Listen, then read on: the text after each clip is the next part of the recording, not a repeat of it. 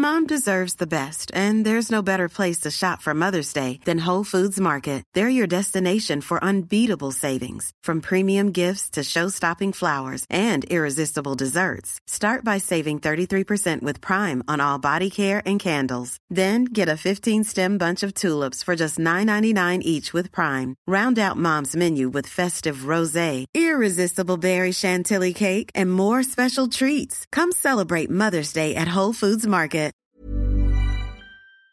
This is three hours of the very best entitled parent stories, starting with this crazy story about a stepmom who gets banned from a wedding for just being a Karen. Now, for our next entitled parent story. Entitled Stepmonster got herself banned from my wedding. I am a 28 year old man, and my stepmother, who is 49, is a wannabe party planner. She's taken it upon herself to plan and host every party and holiday my dad's family has thrown since she married him. I never loved those occasions growing up. She's controlling and gets upset if people complain about anything, but humoured her for my dad's sake. According to him, this helps her feel included. I'm getting married to my fiance Jane in July. We got engaged in early 2021, but Jane ended up getting pregnant a couple of months after that, and we decided to postpone the wedding to focus on our son for a while. So we've had a long engagement. My stepmother has tried to hijack our wedding plans from day one, complaining, contacting our planner, showing up unannounced to Jane's dress appointments, and more, and we've repeatedly asked her to stop. Now, Dad wants us to humour her again, but she's clearly resentful of the fact that she's not hosting the wedding or being labelled mother of the groom in invitations. Besides our baby boy, we also have Luke, who is a four year old, Jane's paternal half brother. She got custody of him a few months into our relationship after his parents died. I ended up moving in with them during the pandemic and have been in Luke's life since he was a baby. He doesn't call me dad and refers to us as his sister and his OP, but we love him like a son. Stepmother, though, hates Luke. Okay, sorry to interrupt, she hates a four year old child. Crazy. Anyway, she accuses Jane of baby trapping her way into the family.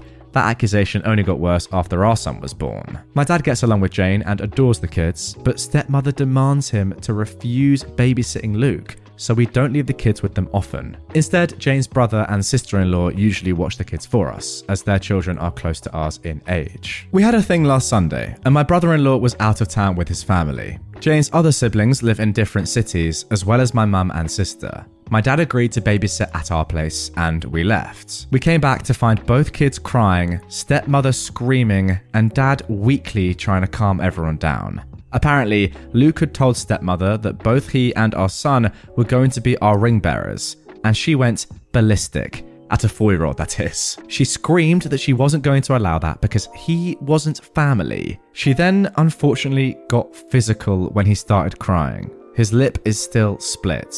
She'd never gotten to this point before. Oh my. We immediately banned her from our house and from our wedding. Dad is fuming and has said he's not going without her. He's also convinced half of his side of the family, by severely downplaying what stepmother did, to boycott the wedding as well. This includes my stepbrother, who fully agrees with his mother no matter how many times I try to tell him the truth. Me and Jane are refusing to budge, but many of my cousins who aren't coming anymore are asking us to reconsider. Pretty much all of Jane's family agrees with us, but one of her aunts has suggested that maybe stepmother is acting out because she doesn't feel welcomed by my family. I've honestly had it with my family enabling her behaviour. I love my dad and really want him at my wedding, but I'm more than willing to go no contact if it means protecting my family. Now, guys, the good news is that there is an update to this post, so we will find out what happens next. However, I do have to say, just off the rip, the fact that some people in your family are defending your stepmother because she might feel left out of the family, that's a reason why she's abusing a four year old. Like, what is going on there? Seriously, what's going on? And look, maybe it's just a split lip and that's not that deep. No, sorry, I disagree. A four year old has been physically hurt and people are defending her. What is she doing? Now, that initial post was written five days ago, but just five hours ago, we got the following updates. I'll start off by saying that me and Jane are going no contact with my dad and stepmom. We haven't really spoken to either of them since the incident, and I don't plan on being the one to reach out. Any communication between us is being handled by my younger sister. She's completely on our side, but will remain in low contact for the time being. I've decided to adopt Jane's way of dealing with people she cares about. Forgive what's apologised for, but never forget. Basically, if dad or my stepmom ever truly understand what they did wrong and sincerely apologize, we are willing to forgive them, even if begrudgingly so. But we will never ignore or let them forget what they did to our family. And for the time being, neither of them will be allowed near Luke, our baby, and any other kids we may have in the future, even if we do forgive them, well, I for one completely agree with all of that, and I'm happy to hear it. As for the rest of my family, I read a lot of comments suggesting that I post pictures of Luke's face, as well as the nanny cam footage. I'm not very active on social media, but even if I was, I'm not comfortable exposing my injured preschooler like that, especially given that nothing on the internet ever truly goes away. I also decided not to share the pictures with my family unless truly necessary. I should probably mention that while my family adores my dad, most of them aren't very fond of my stepmom. She had two failed marriages prior to meeting my father, the first of which resulted in my stepbrother, and he cheated on his then girlfriend to be with her. My family loved that girlfriend and disliked my stepmom right away. Not only has she been controlling and manipulative since the beginning, she's also tried to force her way into the family matriarch role by any means possible. Taking over planning duties for every family event was her favourite way of doing it because of all the attention and compliments that come with it. The main reason why I hated these parties growing up was because she'd always find a way to make everything about her, including Christmas and mine and my sister's birthdays. The rest of the family felt neutral about it, but they never liked her. With Luke, it was different. Most of my relatives didn't meet him until COVID restrictions got looser, and by then he was two years old.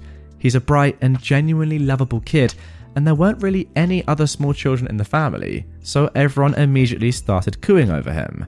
The way I see it, my stepmom got upset that Jane and Luke were accepted by my family so easily compared to her experience, and that is why she resents them both. But I can't confirm that. She was also mad that, aside from not being the planner, she would have absolutely no involvement in the wedding party. She tried to pressure us into letting her officiate. One of Jane's best friends was offered that role a year ago, making stepbrother my best man. He wasn't interested, and I'd already got on my best friend, or asking her sister's daughter to be our flower girl, but we'd promised Jane's three year old niece.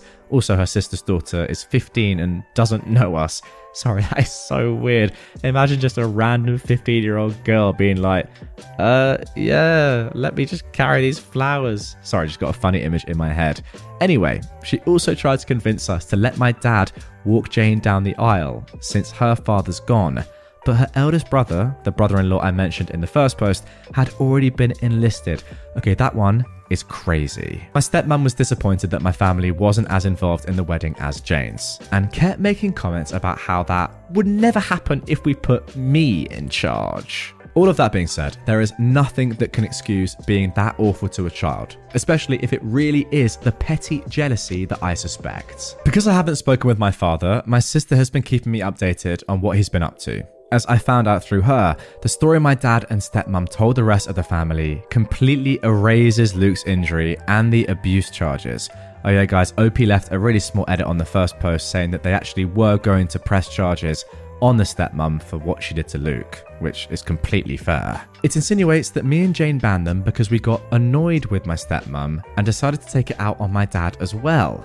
Because most people already dislike my stepmom, explaining what actually happened that night wasn't hard, and most of the relatives that I actually wanted at the wedding have apologised and are now berating my dad as well. The people that didn't believe us, as well as those saying we overreacted, have been told they are not welcome in our home anymore. Those are mostly people from my dad's generation, so I can't say I'm surprised. But the realization that they're so biased that they're willing to protect a woman they hate after she hurt a child just to make my dad happy has reassured me that I don't need any of them in my life. My stepbrother is still in denial. He refuses to believe his mother could hurt a child, even with all the evidence we have. I have to admit, I understand. I love my mum too, but that doesn't mean I'd excuse his obliviousness. So he's banned too. It sucks because we were close growing up, but I don't regret it. Besides, Jane has three other siblings besides Luke the older brother in law, a twin brother, and a younger sister, and I'm closer to them than I ever was with him.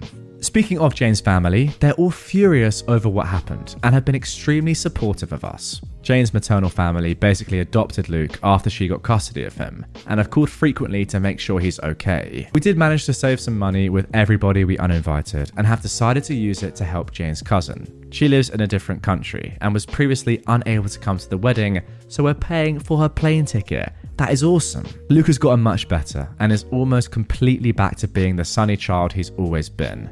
The split lip was shallow. It's healing slowly, but didn't require any stitches. We sat him down a few days ago and explained that my dad and stepmonster wouldn't be around anymore. He really liked my dad, but understands that he and stepmom are attached at the hip. He's clearly scared of her, but we're doing our best to make him feel safe. That is so sad that a four year old has that much terror in their lives. At that age, wow. Me and Jane have reassured him that he is family. We love him, and no one will ever change that. I'm not too worried about my dad or stepmom trying to show up at the wedding, but we've alerted the venue and given them pictures just in case they try anything. Better safe than sorry. Some people brought attention to the fact that my stepmom is a hypocrite for saying Luke isn't family. I agree, for obvious reasons. Her main excuse for pretty much everything she does is that she doesn't feel like my family welcomes her. Dad has been guilting me to take part in everything she plans by reminding us of that for as long as I can remember. The way he continues to make excuses for her without realizing this is basically a case of the pot calling the kettle black, except Luke actually is family. This is what has made me accept that while I will always love my dad, it's not healthy or safe for me and my family to be around him anymore. It hurts to know that my son won't have his only remaining bio grandfather in his life but he has two amazing step grandpas to make up for it. For now, I'm sad but satisfied with how things have turned out. I don't like to complain about my life. It's a mess, but a beautiful one. I love my fiance, I love my kids, and I'm lucky enough to love my job. We're happy, and I'm not letting anyone ruin that. And there we go. Great story. Really enjoyed that one. You know what? I really like the fact that throughout this, you kept almost reminding us the reason as to why you were treating your dad in the same way you were treating your stepmom, alienating him from the family. Well, not alienating him, but you know what I mean. Going no contact. When he, to be fair, himself wasn't doing anything particularly badly. But yeah, you just summed it up at the end right there. The fact that he is enabling your stepmom's disgusting behavior, if anything, is just as bad as what your stepmom is doing, right? Now, OP has said that they hope that this is the last update on the story, but they'll keep us posted. It's one of those ones. I really, really hope that they do not show up at your wedding. But if they do, wow, it would make for some Reddit post. How blind are you? I am legally blind. I have no sight in one eye and very little sight in the other, but I can see a little. I walk with a sight cane, but I generally do need some help to get around. I was at the airport in Cincinnati, Ohio, returning from a business trip, and I asked the person helping me to take me to a Starbucks since I was desperate for caffeination. She put me in line, then said she'd be back for me in 20 minutes. So I'm standing in line when this woman starts creeping on my right then a little more, and a little bit more. This dog was trying to pull cutsies on me. Oh, I don't think so. So I slyly slid my cane over to my right, effectively preventing said cutsies. She realizes she's been caught and huffs a bit, having her plan of cutting in front of an undercaffeinated blind person at 6:45 a.m. effectively thwarted. I get my drink and take a seat. Most people just took their drinks to their gates, so most of the tables were empty. Then Cutsy Carol sits down at my table and waves her hand in front of my face, and we have the following exchange. So, are you blind or what? Pardon? Like, how much can you see? Are you faking? Just how blind are you? I mean, I saw enough to know that you were attempting to cut in front of a blind person, so you can see. She waves her hand in my face again. Can you see this? Why do you need a cane if you can see? Is it macular degeneration or what? Mom, it's too early for this. Please leave my table. I don't owe you an explanation or any part of my medical history. I'm just trying to enjoy my drink in peace while I wait for my guide. Jeez, I was just asking. She then huffs and leaves for parts unknown. Thank God. I don't know why people see someone who is disabled and feel entitled to their story or their medical devices. I've had people grab my cane and pull me where they want me to go. Parents who think it's cute to let their kids grab my cane it's not. Last 4th of July, a random woman saw me walking with my family and grabbed my arm to drag me over to her son, who had recently lost his eyesight, so I could tell him my story. Didn't ask, just grabbed. My daughter let her know how horribly inappropriate this was, and this woman was super offended because she was just trying to help my son adapt to his new reality. Like she thought I owed that to her by daring to be blind. Disabled people aren't sideshows, we're just trying to live our lives just like you are. OP, you make such a good point. You have a disability, it's your disability. No one else needs to know anything about it. It's not their disability, it's yours. Why do some people in this world feel the need or, or feel entitled to know about the ins and outs of a random stranger's disability? It's so weird. I don't get it. And also, why on earth would you cut ahead of anyone in the queue anyway, let alone a blind person? I mean, come on. Insane. I'm Sandra, and I'm just the professional your small business was looking for. But you didn't hire me because you didn't use LinkedIn jobs. LinkedIn has professionals you can't find anywhere else, including those who aren't actively looking for a new job but might be open to the perfect role, like me. In a given month, over 70% of LinkedIn users don't visit other leading job sites. So if you're not looking on LinkedIn, you'll miss out on great candidates like Sandra. Start hiring professionals like a professional. Post your free job on linkedin.com/people slash people today. Now for our next Entitled People story. Entitled Karen doesn't believe I have surgery. This happened about 10 years ago. I was 22 at the time and had to have knee surgery to clear out shredded cartilage about a week after my birthday. This story takes place three days after the surgery. My mum, who is a nurse, my now husband, who was my boyfriend of two years at the time, and my best friend decided to take me shopping to try and get my mind off the surgery and to pick up craft supplies so I'd be bored while off of work. I should mention it was an orthopedic surgery, so I didn't need to use crutches if I didn't feel the need, and I should be walking some. When we got to the craft store, not our first stop, my husband and best friend made me use one of the store's wheelchairs. I was being stubborn because I could still walk, just not very fast or as long without breaks. Now, since I didn't really want to be in the chair, my husband and friend decided to make a game out of it. Like, who could push me the fastest? Now, you might think we're wrong, but let me state this was in the middle of the day on a Monday, so the store was not busy, and my husband and best friend would check the aisle to make sure that the coast was clear. After one of the speeding events, I was looking at something in an aisle, and my mum pulled my husband and best friend away to look at something else. It was something she thought I would like and was going to get it as a surprise. Well, I decided I didn't want whatever it was that I was looking at, and I stood up to put it back. This is when Karen appears, berating me for using the wheelchair as a toy and telling me that there are people who actually need it. Calmly, I explain. I just had surgery, and that is why I'm using it. But she then goes on and on about how she saw what my friends were doing and that I'm obviously lying. I explain that they were just trying to make me feel better, and I tell them to push me normally from now on. But this did not appease Karen, and she was still berating me. At this point, I roll up my pants leg and show her the compression bandages that I'm still wearing. She goes on about how that means nothing, and I could have just wrapped my knees as an excuse in case we were caught, and she bet the other people with me also have their knees wrapped. My group returns at this point and says the same thing as me. But Karen is still not having it. We're all apparently lying. I look at my mum and I ask if I can take off my bandages, as they were supposed to be removed the next day. She says I really shouldn't, but she could rewrap it for me if needed. At this point, I take off the bandages before anyone can stop me, and I show Karen my knee in all its post surgery glory. It was bruised, swollen, and crusty at the incision sites, and you could still see the iodine on my skin. Karen's face went white, and she looked like she was going to be sick. She started stammering that I didn't need to go that far. As my mum is rewrapping my knee, scolding me and Karen under her breath, I look at Karen and say, What else did you want me to do? I told you, they told you, I showed you the bandages, but you wouldn't get off your high horse and insisted that we were lying. At this point, a staff member comes to check if we need any help, and Karen runs for the door. We had a pleasant rest of our day and stopped for ice cream on the way home. And also, just one final edit for clarification. We were not running, drifting around corners, using the brakes while moving, doing wheelies, having more than one person in the chair. Instead, we were speed walking with clear aisles and just seeing how far I would go with one push from a dead stop. We were still very careful with the wheelchair. You know what? I actually kind of do sympathize with this Karen off the rip. You know, she sees someone messing about in a wheelchair, and let's be completely honest, you were messing about, having fun, of course, but you were messing about. And then she sees you stand up. It, I think that's fair enough to suggest that you probably are kind of messing around, which you admit that you, that you were, you know, you're having fun. However, after you explain everything to her, show her the bandages, all your friends, you know, your mum, your, your now husband is explaining to her, no, I get it, we were kind of having fun, but no, this person actually, OP actually is disabled at the moment. Um, even after all of that, she still doubles down and is like, no, I know you're lying.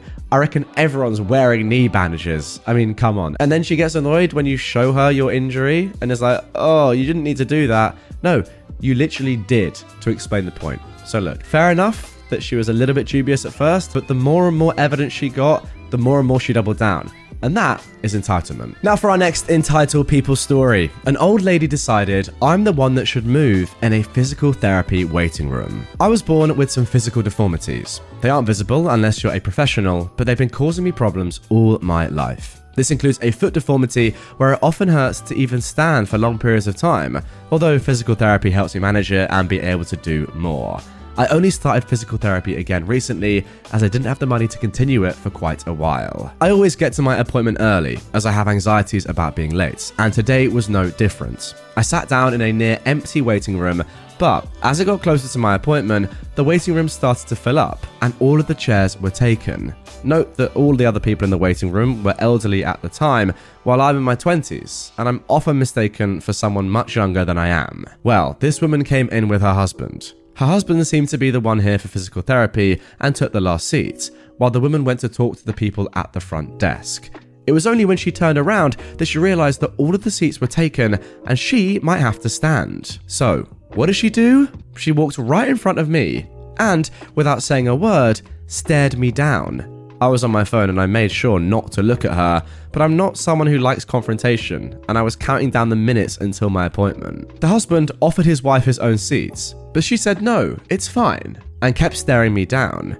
I think she knew better than to say anything with the receptionist right there, as she probably didn't want to risk causing trouble for her husband, which is the only reason she didn't say anything. In the end, some equally elderly guy offered his seats. She actually asked, You don't have a problem with your legs or anything, do you? The guy assured her it was a problem with his shoulder, so she sat down and that was that. That's all there is to the encounter. I know there wasn't some crazy event or anything, but it always frustrates me when people assume that I deserve my seat the least because of my age even in a goddamn physical therapy waiting room. Well, look, we don't know for sure if this woman was 100% not disabled herself. She could have had an issue as well. However, it does seem unlikely that she did. And for her to just assume that because you're younger, you're okay to stand up, even though you're literally in a physical therapy institution, is so dumb. Like, that's the thing that I'm thinking for these first three stories, anyway. The people involved are just incredibly dumb. I shouldn't even ask you, just stared at you, probably got up in your in your physical space, just looking at you. Again, stupid and also very, very weird. Actually, you know what? I just remembered she actually declined when someone else offered her a seat. Therefore, if you can choose where to sit, you can choose to stand, you clown. And now for our final story of this episode. Entitled woman tries to take my wife's accessible parking spot then gets angry when I call her out. I am a 42 year old trans woman, and I live in an apartment building with a reserved accessible parking spot for my wife, who is wheelchair bound. Yesterday, I came home to find a red Chevy Silverado parked in our spot. There was no disabled placard or license plate tag, so I knocked on some neighbors' doors to see if they knew who it belonged to. Nobody answered. I decided to make a fake parking ticket, citing the violation as parking in a reserved accessible space without proper placard. Right after I put the fake parking ticket on the truck's windshield, the owner of the truck came out and asked me what I was doing. I told her she was parked in our spot, and she rudely said that she was working for building management and that if I had a problem, I needed to take it up with them. I told her it wasn't her spot and she needed to move, but again, she refused. I went back upstairs and into my apartment. A minute later, I heard a knock at the door and opened it to find the fake parking ticket in the door jamb with their reply written on the bottom. They'd written some transphobic and homophobic slurs on it. I went back outside with my phone out to try and take a picture of their license plate. However, an angry looking young man was at the bottom of the stairs. He told me I needed to watch what I say to his mama. He said I didn't look disabled. I told him it's my wife who cannot walk. He then asked where my car was, implying he wanted to do some damage to it. He called me the N word then misgendered me and was acting aggressive. Feeling unsafe and not wanting to escalate the situation further, I told them to have a nice day and I went back inside the house. I called the building management, who expressed their condolences and said that I should call the police. I called the police, who said they send an officer when they could. 20 minutes later, an officer called and said they drove by, but by then the people had already left. I'm so angry and upset by this whole experience. I can't believe someone would be so entitled and disrespectful, especially to someone who is disabled. I'm also disappointed that the police didn't do more to help. I'm posting this story in the hopes that it will raise awareness of the issue of accessible parking. It's not just a convenience for people with disabilities, it's a necessity. If you see someone parked in an accessible spot without a placard or tag, please don't be afraid to say something. It could make a big difference to someone's life. Oh, wow. Ending with probably the most serious of all the entitled people stories in this episode. I mean, yeah, you definitely did the right thing. Get out of there. At that point, when you're literally being threatened and having, you know, verbal abuse just spouted at you, I mean, that's truly horrible stuff there. I don't quite know which word was worse. My goodness me. Yeah, get out call the police. It's a shame they couldn't come quicker and actually see these guys and just, you know, give them a warning or hey, at least do something, stop them from abusing you. But wow, what a terrible, terrible spot to be in. I mean, literally getting abused for asking somebody to move out of a disabled parking spot. That is unbelievable. My horrible mother in law is homeless, and my wife and I don't care. I'm a 25 year old man, and I'm married to a 26 year old woman named Carol. And her mother, Danielle, who is 61, is a complete bag of garbage. And that's the nicest thing to say. During Carol's childhood, Danielle would always belittle Carol and manipulate her into the most BS stuff, mostly always claiming that her father abandoned them in Colorado to seek fame and fortune in California and refusing to pay child support, whereas she would actually spend said child support on her own self buying books and clothes, and not supporting her daughter. Danielle also changed Carol's last name on Social Security to Danielle's last name when she was a little kid, which made it incredibly difficult for Carol to find a job as an adult because she was an illegal alien to the US government. That meant she had one last name on her birth certificate and a different last name on her social security card. Danielle also had a very bad job that didn't pay the best and had to get an apartment with Carol under Carol's name because Danielle had terrible credit and Carol had a zero credit score because she was 18 at the time and didn't have her own bills to pay. Danielle kept getting on Carol's case about not having a job, but Carol said she couldn't because of the name issue. They ended up getting evicted due to failure to pay rent because Danielle's job wasn't enough to pay for a luxury apartment and she had to move in with grandma. Danielle later lost her job during COVID and has been unemployed ever since. There's way too many scenarios about how Danielle would take advantage of her own daughter, but I don't want to bore you guys with the details. Anyway, on to the story. Back in late 2021, while me and Carol were engaged, she wanted to join the US Navy. She got her name changed back to her father's last name on Social Security to match her birth certificate, and even gave her recruiter child custody papers to prove her name. She enlisted, got through basic, completed her A schooling, and got her orders to serve on a ship.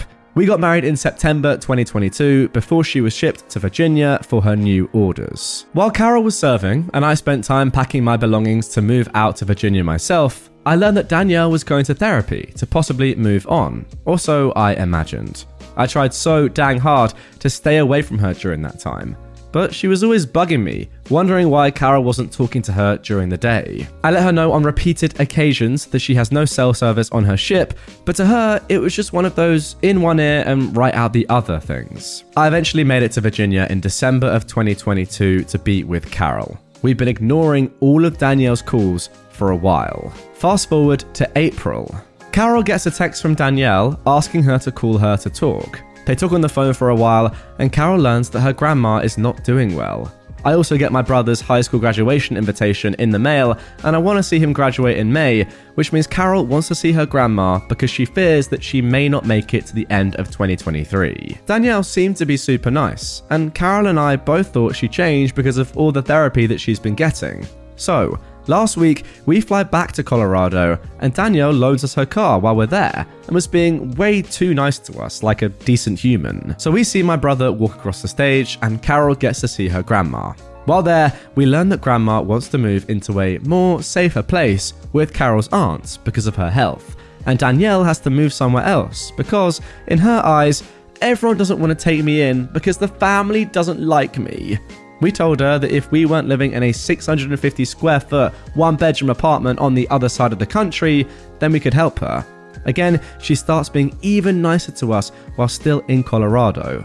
I even warned Carol that her being nice could mean something bad in the future, given her past behaviour. Carol agreed. A few days after we flew back to Virginia, which was just five days ago, Carol gets a text from Danielle saying that she's gonna have to live in her car because nobody will help her. Carol asked her why she can't get a job and get her own apartment, and she said that I can't get a job at my age, and it's been too long, and it's very expensive to live on your own, especially in Colorado. Carol told her that we unfortunately can't help her because one, we live in a small apartment, and two, we live seven states away on the other side of the country. So now, here we are today. I'm at work and I get a call from Carol saying that she needs to be with me. I ask if everything's okay because I can tell that she's not. She said she'd talk about it when she got there. 30 minutes later, she shows up and I go on my lunch break with her. She tells me that her mum literally asked for a $1,000 to help her move from Colorado to Virginia so that she could be with us. $1,000! We told her multiple times that we couldn't help her because we don't have that kind of room. We let alone don't have a $1,000 to just give away. We live paycheck to paycheck. I was so flabbergasted. And Carol told me that her being super, super nice in recent times was way too good to be true, which is what I felt would happen. She either didn't get the therapy she needed or she lied. I don't know what the case was there because there's no proof. Now, I wasn't around for this part, but Carol and Danielle argued over the phone, more like cussing each other out per se. Danielle was upset with Carol for not providing a home for her when she did it for her first 20 years of life, and now Carol can't return the favour. Carol then told her mother just F off already! Before hanging up and blocking her completely. So, Danielle is now homeless and living in her Nissan Sentra. But we couldn't care less. All those years Carol had to endure due to Danielle's entitled and narcissistic behaviour is now biting her in the butt. And nobody wants to live with her because of this. Because that female dog only cares about herself and knows what she's doing is wrong and doesn't give a dang. I personally and honestly don't care if she dies. I will pee on her grave when that happens. Well, there we go. You know what? I would normally say that letting your mother in law become homeless, despite how horrible a person they may be, is a pretty terrible thing to do. If you can help, it's always a good thing to do, surely. Even if you don't like them and you don't get on with them. But I think this story is an exception. First of all, you're living paycheck to paycheck anyway, and there's a very limited amount of things that you could do, especially financially. I mean, she's asking for $1,000, which just doesn't exist. Also, it doesn't cost $1,000 to move from Colorado to Virginia. I don't believe that. Secondly, the fact of the matter is, she's been a terrible mother to your wife for her entire childhood. Therefore, even if you had unlimited money, I'd probably say, you know what, fair enough. Don't help her at all. Let her rot and let her be homeless, as horrible as that may sound. I mean, ultimately, this is just payback in its finest form. No one wants her around. I wonder why. Maybe because she's a horrible person. Get nicer, and then maybe people will want to help you. That is my solution, Karen. Now for our next entitled parents story. Entitled parents tell me to F off in my own yard? Enjoy your free shower. A few years ago, I lived in a house that was a block away from a public park. It was a very large park, and I noticed two soccer games occurring when I left one Saturday to go to the grocery store. When I returned home about 45 minutes later, I saw there was a truck parked beside my property. The occupants of that truck were on my property. There were two children dressed in soccer uniforms, their mum and dad, and a large Doberman. The Doberman was lying on a picnic blanket, the parents were setting up their family's picnic lunch, and the children were chasing each other all on my front lawn. I couldn't believe my eyes. I pulled my car into my driveway and walked over to the family, asking them why they were on my property. The entitled mother then snarked at me. What does it look like? We're eating lunch. I asked why they're not eating in the public park that's a block away, and she responded, It's more peaceful here. In complete shock, I then said, This is private property and you all need to leave now. The mother's response? Go frick yourself, you little dog. I was furious. I pay the mortgage. I do all the lawn work, and you think it's okay to trespass and tell me where to go on my own property? This was the easiest revenge ever. I walked right beside them to the outside tap that was attached to my sprinkler system and turned it on. The family started screaming and grabbed all their stuff as they ran to their truck. The mother and father screamed obscenities the whole time and said they were going to get me. Well, this is where revenge number two came in. I downloaded my security camera footage, which showed their license plate, and I brought it to my next door neighbour, who just happened to be a police officer working that day. The parents were charged with trespassing, and I had a smile on my face for the rest of the day. And there we go. R slash entitled parents, but with a little bit of petty revenge at the same time. Just simple enough. Like, what are you doing? You can't go on someone else's lawn. It's just, it's just illegal. And the least you deserve is to be sprayed off it with a rather beautiful piece of water hosiery. And what a word that is that I've almost definitely just made up. But I love it. Water hosiery. Put it in the dictionary. Mother is upset I use my first name in class. I teach philosophy and epistemology to high schoolers. I'm also fairly young for a high school teacher. I introduce myself as Faye, my given first name, which has been my given name since birth, to my students. Well, I got an email from a parent reading Mademoiselle Betancourt, this is Karen, and I'm Kevin's mother. I'm deeply disturbed that you allow students to call you by your first name, and I believe this is unprofessional and confuses children. My child's test scores clearly reflect this, as your class is the only one he is struggling in. And as he has maintained an outstanding academic performance, it is clear that you are the problem.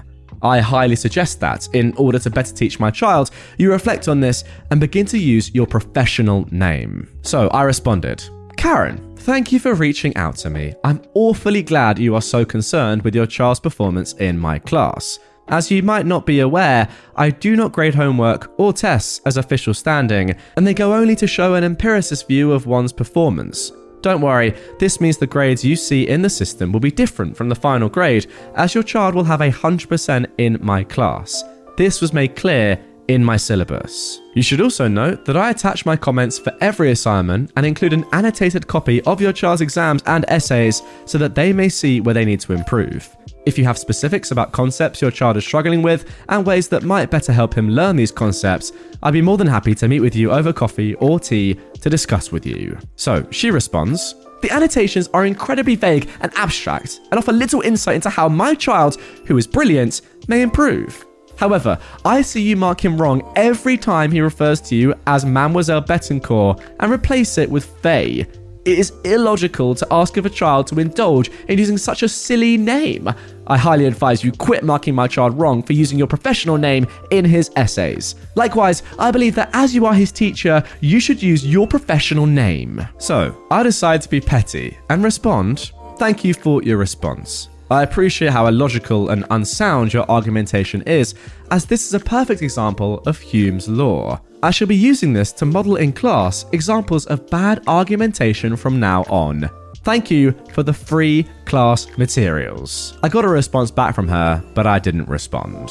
Okay, and there we go. Just had a look at what Hume's law is, and it's often formulated as one can't derive an ought from an is. So I guess in this situation, the teacher is saying that, yeah, okay, maybe you think that I ought to do something, but that isn't the fact. I, I do what I want. Maybe I'm wrong there. That seems to be what she's saying. Now, as for the story on the whole, I would say that, yeah, it is pretty normal in school to, to call your teachers by their surnames. However, clearly this teacher, Mademoiselle Betancourt, I mean, to be honest, I shouldn't say that, Faye, has clearly been allowed by her school, by the principal, whatever, to, to call herself, or at least allow her students to call herself by her given name, her first name. Otherwise, she'd be reprimanded, right? I don't imagine there's a way in which the te- her other teachers, her colleagues, the principal, her head of year, whatever, know that she or don't know that she is calling herself Faye and like, oh, we didn't realize this. Every other teacher calls themselves by their surnames. I imagine that everyone knows that she does this and she's been allowed to do this. Therefore, if you're allowed to do it and you want to do it, that's fine, right? If anything, I would say that it's more friendly with your students and you probably have a better rapport. I don't know. If it works for Faye, I'm, I'm, I'm fine with it, right? I don't really care what my child or children call their teachers as long as it's with respect and the teacher allows it. To be honest, though, I do feel a little bit bad for Kevin. If he's used to calling other teachers Miss this or Sir or Mr. whatever, and it's just this one teacher, Faye, that he has to change for, I don't think he should be marked down for that. I'm not sure if he is, but I don't know. It's, it's a weird one, isn't it? For Faye, I get that she wants to be called by Faye. And by the way, this, the mother does not need to be involved in this at all. This is clearly a Karen. However, for Kevin, I don't know. Seems a little bit harsh. Yes, even though the teacher is telling him, call me this, I don't know. He might feel like he has to call you Miss Bettencourt or Mademoiselle Bettencourt. I don't know. It's a tough one. I don't, I wouldn't blame necessarily Kevin here, but for Karen getting involved, yes, there is absolutely no need. And now for our final entitled parent story of this episode. Entitled Mother tried to reduce my pay for attempting to seduce her husband. I started babysitting families in my church growing up. Between the ages of 12 to 16, I babysat for over 30 families, and I was highly requested in that community. I knew everyone, and I attended that church since I was four. Everyone knew me, I knew everyone, very tight knit. So I babysat for a family we will call the Smiths. I knew that family since I was 10, and they had children that were younger than me. I helped with these kids for Children's Mass. Now, I knew the family, and we were kind of close because I was one of the kids' helpers in a class unit. Plus, we all knew each other from the church and school. Now, I'm 13 ish when this happened. I babysat for this family, the Smiths, and it was going good. They had a pool in their backyard, and the dad had told me to pack a bathing suit. He said, the kids will probably beg you to swim with them if you don't mind, but you don't have to. So, I babysat these kids for about five hours, knowing that four hours in, the husband would come home to take a work call. Then he'd help with the kids, and my parents would take me home. 20 minutes before the dad gets home, the kids want to swim. I agree, and we all get ready. I'd chosen a normal bathing suit for a 13 year old, but I had a larger chest than others my age, and the mum of these kids. Now, the dad comes home and asks if things are all good. I tell him yes, and he tells me he'll find us when he's done with his work call. It's about 5 pm, and he comes out and asks to take another call. He asked to take a picture to send to his wife to let her know that I'll watch the kids for longer since he had another call. TLDR, all went well till the wife shows up.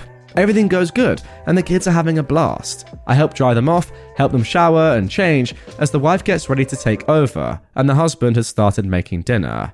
I was in my oversized shirt, bringing the kids downstairs, when the wife signals to me. She pulls me aside and begins to shame me. She tells me I won't be getting paid from 4 pm to 5:45 pm for dressing like a slut in an attempt to stray her husband from me. What? That my choice of swimsuit was slutty and she should have known better not to trust me. That I was a I don't know if I can even say that word, and that my breasts would get me nowhere in life and I was going to be odd dressing like that. Okay, wow. I was flabbergasted because I'm barely 13 at the time and I wasn't wearing a revealing swimsuit. I nod and profusely apologise because I wore this to the pool and never had any problems, and me and my bestie had matching ones. I was sobbing hysterically. I took my money and sat on the porch waiting for my mum to pick me up. I hear yelling inside. The dad comes out and gives me $50 and goes back to yelling at his wife inside the house. Oh, there's also some extra information at the bottom of this. They filed for divorce because she was having an affair with another guy. She later revealed this information to another family that I babysat for, and they told me that the wife was insecure about her chest. The dad was not a pedo, and his kids are doing great. Oh my goodness. Well, I don't want to say save the best till last, but let's just say save the most extreme till last. Uh, goodness me. Imagine being that insecure about yourself that you're getting jealous of a 13 year old child. I mean, I, I don't quite know what to say other than that is actually so embarrassing that it's, it's bordering on abusive because you're, you're telling a 13 year old that they're going to get hard if they wear stuff like that. I mean, that's that's not really just insecure, is it? That's very harmful to someone's future. Karen preaches to my child. My eldest is having a playdate with a friend, and her mum comes to pick her up. I'm in my bedroom with Streetlight Manifesto playing and my boyfriend watching the kids. He comes to get me, saying that Mummy Dearest wants to talk to me about my music and rolls his eyes. So I go and she immediately starts with the, You let your children listen to such blasphemy. And I tell her, It's really not blasphemy if we don't believe in God. She then gets so outraged that we need to see the light. So I snap back at her. Leave my house immediately, or I will have my boyfriend assist you in finding your way to the exit. I send her an email the next morning. Hi Emily, this is Famer. I'm very concerned about your insistence on my preaching to my children and do not appreciate you insulting me and my children, especially not in front of my child. I would very much like for you to keep your religion to yourself and your family. If you find what you need in your God, that is wonderful for you, and I'm truly happy for you, but we do not share your beliefs, and we very much do not want you pushing your beliefs on us. And especially not our children, who do not yet possess the critical faculties to understand such difficult concepts. As a courtesy, I will refrain from playing atheist music while your child is over. I got a message back. Famer, I'm very sorry for my attitude the other day. My mother's currently in the hospital and I wasn't having a great day. I understand you have a difference of beliefs and will respect that in the future. Thank you for coming to me instead of just attacking me. So, I think it's settled, and I let my daughter go to her playdate despite my boyfriend wanting to chaperone. I should have let him. When I pick up my child, we start driving home, and I ask what they did and if she had fun, and she says, We watched a movie about Jesus. Luckily, my child already knows about Christianity and that they have their beliefs, but that we, mummy and daddy, do not share those beliefs. But now I have to figure out how I'm going to answer the but why questions from a five year old that I was hoping I could put off until she was better equipped to understand apologia and its critiques, because I don't have any real issues with Christians or Christianity that aren't based in the logical failings of their arguments for the existence of God. I became an atheist because I studied philosophy. So I sent another email to Emily. Emily, this is Famer. Please explain to me why you thought it appropriate after our last conversation to proselytize to my child. Here is the response. Famer, I'm sorry. I figured you wouldn't mind, given you espouse the virtues of atheism in your home, that I at least provide a counter to your blasphemy. Children should be allowed to decide whichever path they wish on their own. Emily, I responded. Thank you for responding. I will no longer be letting my child over to your house unsupervised, and your child is no longer welcome over at ours unsupervised. I will be taking further actions as necessary through the school. I advise you don't weaponize your child in this and allow them to continue to be friends, However, should you fail this, I will seek a no contact order and go to the police to report your harassment. Any further correspondence can go through my boyfriend, as frankly, you don't want my patience to run any thinner than it already is. His contact information is attached, and I've CC'd him to this thread now. We haven't heard back. Well, I hope after that threat, I mean, it's so ridiculous that you even need to make that threat of your boyfriend getting involved that that is going to be the end of that story, and it certainly looks as if it is. But yeah, overall, I will say I completely agree with you, OP. It's one thing having your own beliefs and your own religion, and I'm completely here for that. And as you said yourself, if you believe in whatever you believe in, that is completely fine. And genuinely, yeah, I'm happy for people that have their beliefs in whatever they believe in. It's all good with me. But once you start forcing and pushing those beliefs onto other people's children, yeah, that I don't really agree with. Now, moving on to our next entitled parent story. Now, I will give a little bit of a warning before we get into this one. It's a little bit graphic, perhaps, um, if you're not very good with blood or bodily fluids or that sort of stuff. Maybe you want to avoid and just skip to the, the third story of this episode. But it's a really good story, to be honest, and a serious story, and one that I wanted to cover and show you guys. So if you're keen, here we go. My mum, a 41 year old woman, believes me, a minor under the age of 17, vomiting blood and having violent diarrhea is because I don't exercise enough. I am currently sitting on the toilet writing this in incredible pain. Yesterday night, I was sent to the ER because my stomach was in serious pain. I came back with violent diarrhea and I ended up vomiting blood all over my floor.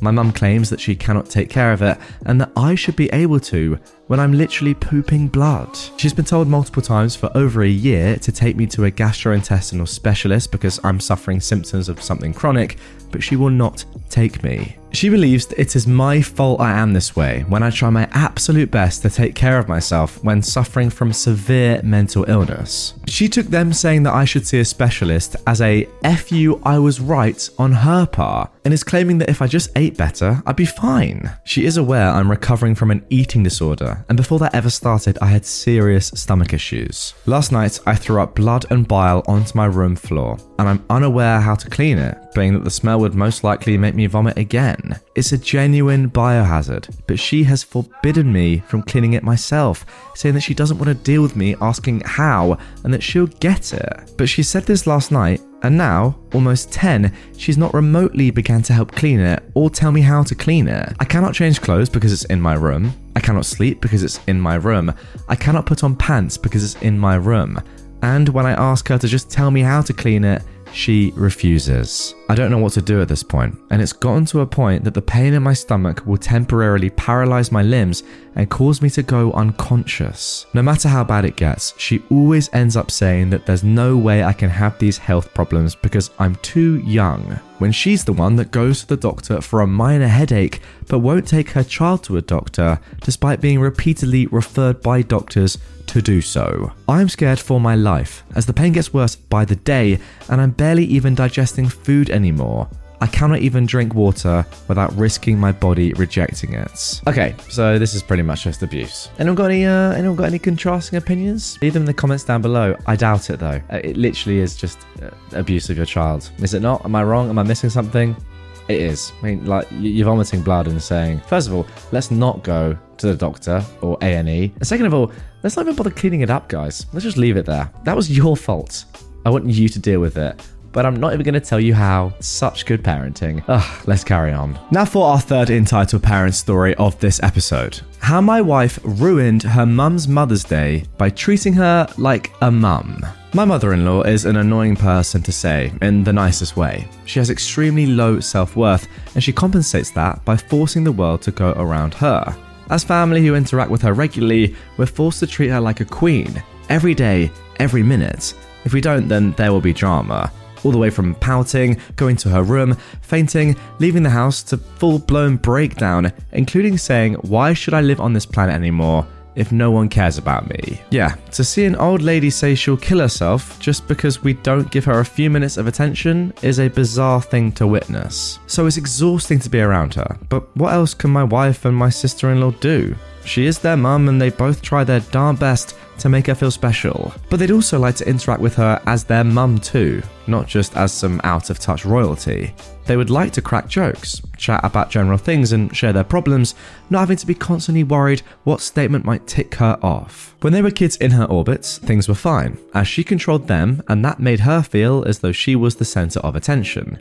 But now that they're married, have family of their own, and that she is not the anchor of the family, she started becoming more and more demanding that we perform some elaborate rituals to make her feel special. It's becoming extremely exhausting. So, onto the actual event itself. My mother in law and father in law have travelled to our country and are staying with us for a short time to help us with the kids, as we all live halfway across the globe. My wife planned an elaborate Mother's Day event centered around my mother in law, even though she herself is a mum too. One of those that included lunch in a popular ethnic cuisine restaurant. By the way, had she not planned it herself, there would have been a snarky comment at the end of the day saying, Seems like you don't care about your mum enough to plan something for me. I was waiting the whole day for you to do something. Anyway, morning went uneventfully as we've been pampering the grown up toddler, and my mother in law was quite jubilant. We go to the restaurant, and I and our elder one go in to set up the table as my wife is bringing the others in my mother in law, father in law, and our little one. My two year old, the real toddler, decides to throw a tantrum for toddler reasons, but then my mother in law sees this beautiful garden in front of the restaurant and wants my wife to take her picture. My mother in law doesn't care about anything and forces my wife to take several pictures as my wife is holding a crying, fussing, and kicking toddler at her hip. Having basked in the glory of being the centre of attention, my mother in law is satisfied enough and they all come in. My wife is ticked off from that, but tries her best to be cheerful. The waiter comes in to take the order, and right then, my mother in law decides to go to the restroom. My wife asks her to order before going, as the kids will get hangry if we wait for long. But the big mistake my wife did was she asked in a normal tone, a regular conversational tone, instead of a pleading or pleasing pampering tone. How dare we order her royalty on what to do? That was strike one. As me and my wife are looking at the bazillion choices and trying to order for kids, ourselves, spice level, etc., etc., we got absorbed into ordering without paying attention to the most important person. My mother in law wasn't the centre of attention for two full minutes. How dare we? That is strike two. We didn't notice that or ask what she wants. She asked if they have a particular ethnic dish, which is a regular staple we have almost every day at home, like a grilled cheese sandwich. That too in an indifferent, meek tone. She was indirectly implying that she's just a nobody because of strike one and two, and therefore she was ordering some peasant food. That was our cue to realize our mistake, prostrate before her, beg her forgiveness, and bring the world back into alignment before things go downhill. We failed to notice that change in her tone, which was strike three. Instead, my wife suggests, Mum, we have that almost every day at home, so why don't you. But my mother in law cuts her off, saying, I know that. Are you saying I don't know that? And then storms to the restroom. We're all figuring out what the frick happened, and we finish ordering. My mother in law comes back and unloads on my wife how she has disrespected her. We brought her to this country, and ever since then, my wife has made it her mission to do nothing but continuously humiliate her and then she starts crying. I quickly realised what had conspired, but my innocent wife, whose heart is only filled with love and not such evil games, doesn't realise drama that my mother in law wants. Instead, she's trying to understand how suggesting that the dish is a regular staple at home is humiliating. And my mother in law goes, You're implying I'm dumb and don't even know this. You have ruined Mother's Day. All daughters do special things on Mother's Day, and here you are ruining mine with a few other delectable quotes. My wife says again and again, that's just a regular thing to say to your mum. But my mother in law is adamant that my wife humiliated her by implying that she is dumb for not knowing it's a staple dish we regularly eat at home. So she storms off to sit outside. Seriously, that was the entire discussion for a full five minutes. It was extremely bizarre to see a 60 year old woman throw a tantrum and accuse her daughter because she said, It's a regular staple we eat at home. Now, normally we would run after her and apologise and beg her to come back and keep apologising throughout lunch, which is what she wanted after three strikes. But this time, we were so over this BS, having been through similar ones so many times. So, we just sat and ate in peace, without an extra side of drama.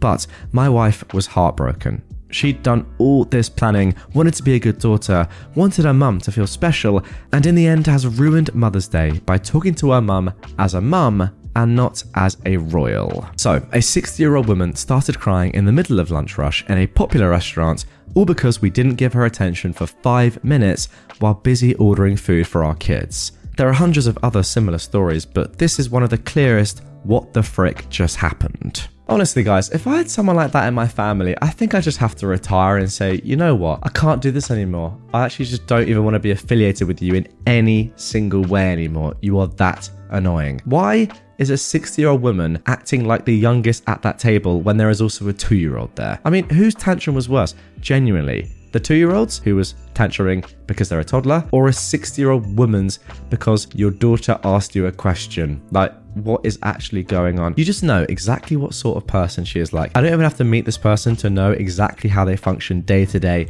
As OP said, thinking the entire world revolves around them, but just being so annoying and just like precious and almost like a princess. I mean, is describing her as royalty is absolutely perfect. That is exactly how she thinks she is. That everyone should bow down to her. She needs a you know a taste of her own medicine. I don't know exactly what that would entail. If you have any ideas, comment down below. How does OP and his family, how do we let this woman or make this woman realize that she is so, so entitled? I want to hear your thoughts. Step Monster tried to kidnap me and my sister for Christmas. This happened in 2009 when I was 15 and my sister was 11. I honestly don't remember it well. I had to call my mother to fill me in on some details, and it helped a little. My parents got divorced when I was 10. My mother got primary custody, but we stayed with my father for about three days a week, sometimes more. They took turns celebrating the holidays with us. We'd spend them with one parent in one year and with the other one the next. In March 2009, my father and his then girlfriend, Molly, broke up after he confessed to cheating with the woman that eventually became my stepmom.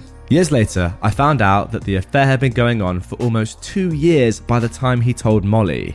He introduced stepmom to us in May, on my birthday actually, and they almost immediately announced their engagements. From that moment, she started trying to force us all to be a happy blended family, which usually meant forcing us to do everything she, or sometimes my stepbrother, wanted, and pretending my mum wasn't in the picture. Stepmom and my dad started pushing her to leave us with them a lot more often than my parents had previously agreed, but she thankfully wouldn't budge.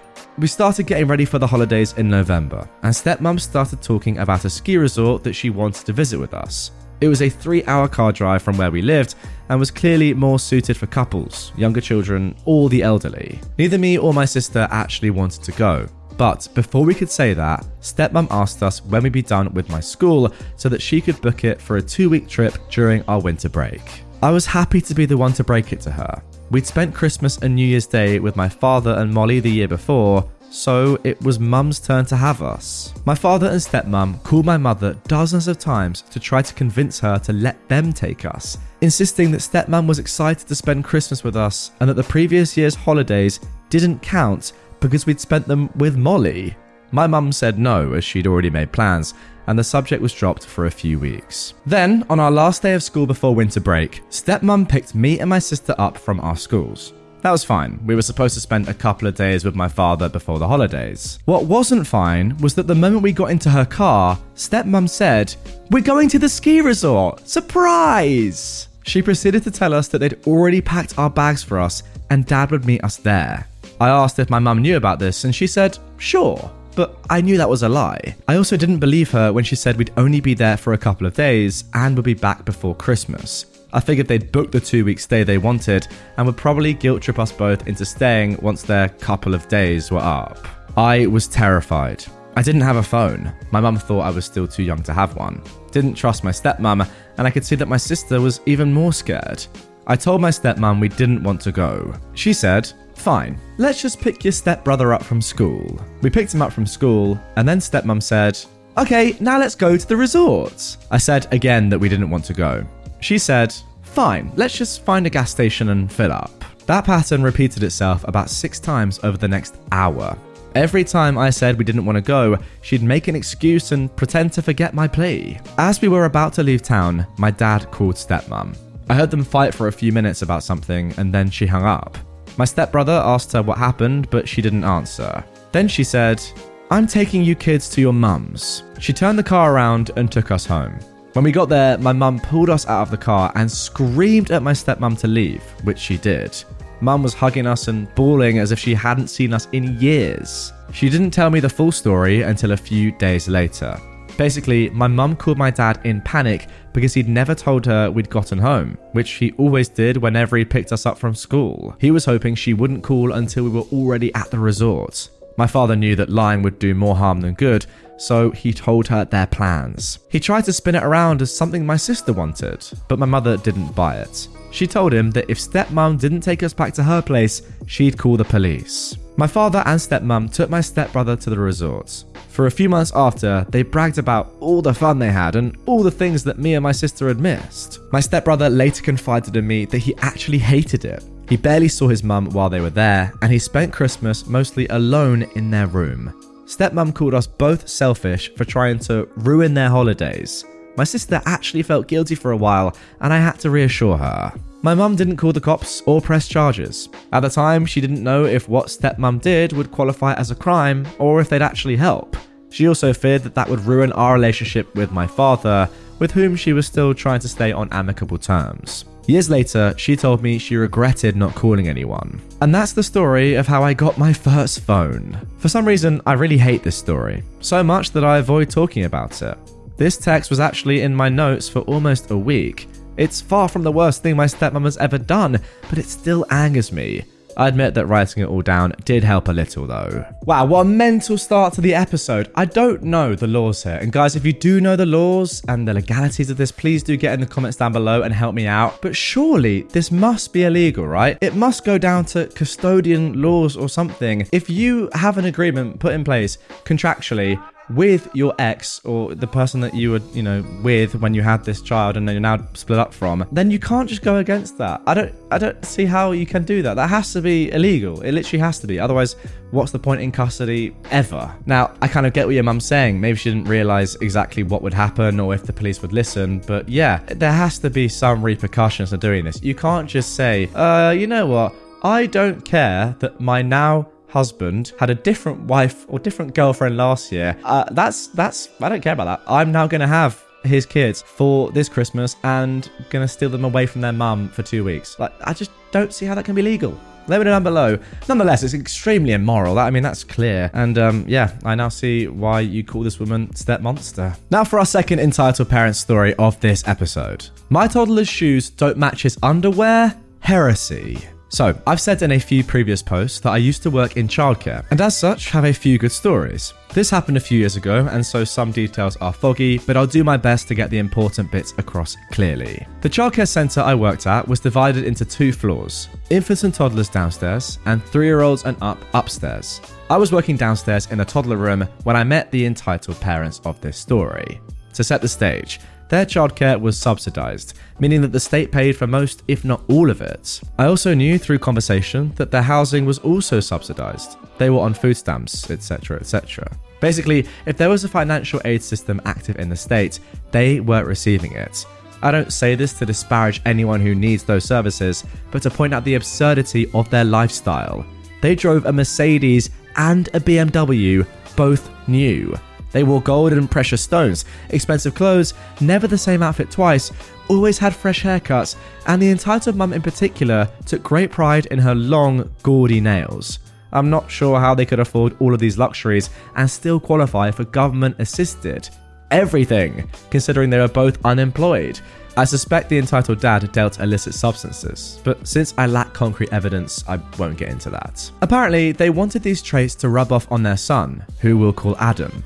As a two year old, Adam wore brand name clothes, new outfits every day, had professionally styled buzz cuts, and diamond studs in his ears.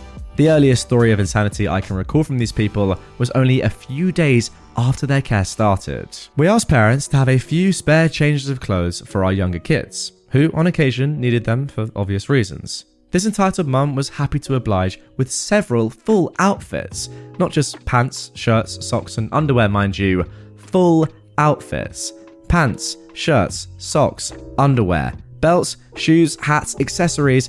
Pretty sure we could have found the kitchen sink in there if we looked hard enough. Naturally, him being a toddler, he did what toddlers are wont to do and had an accident one morning. It wasn't serious, just needed some new undies and pants. So we gave him just that, and he went about his day being an ordinary human child. However, when his entitled mum came to pick him up that afternoon, she took it upon herself to very loudly and forcefully educate all of us that when one piece of the outfit needs to be changed, everything changes, and that in future she wants us to change him into whole new sets of clothes every time he needs to be changed, regardless of how minor it is. I'm sure there's more tales of toddler Adam's entitled mum to tell, like that time she threw a torrential fit that one of his diamond earrings went missing because Duh, toddlers will play with piercings. But I went back to working upstairs with the older kids shortly after that, and wouldn't be reintroduced to the entitled mum for about another year, until Adam came up and became part of my group again.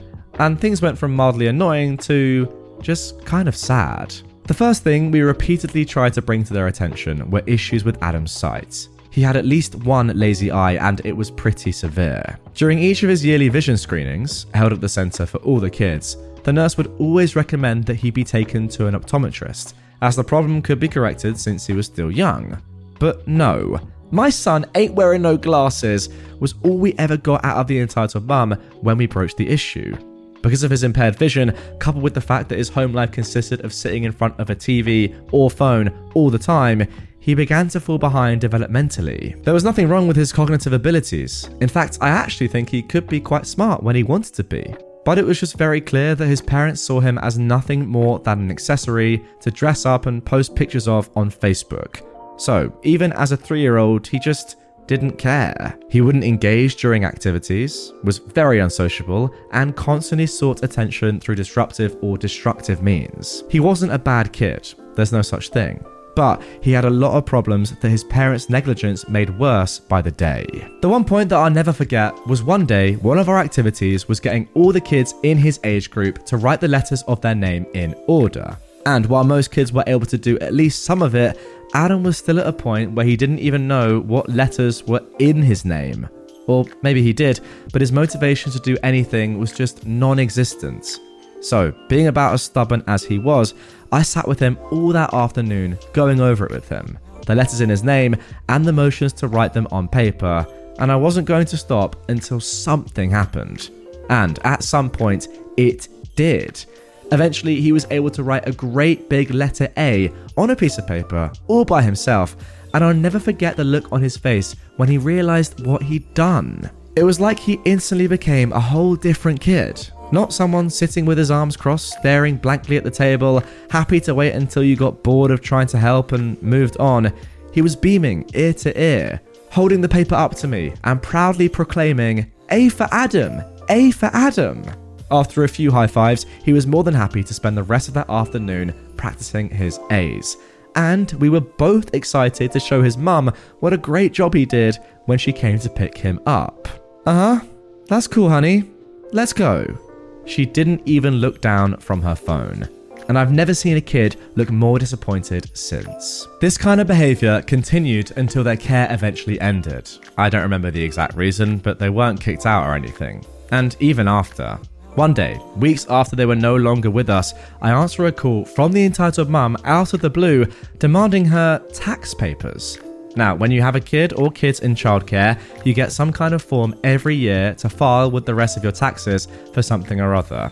I wasn't an office worker, so I don't know the details. What I do know is that we're not the ones who provide those forms, so we don't have anything for her.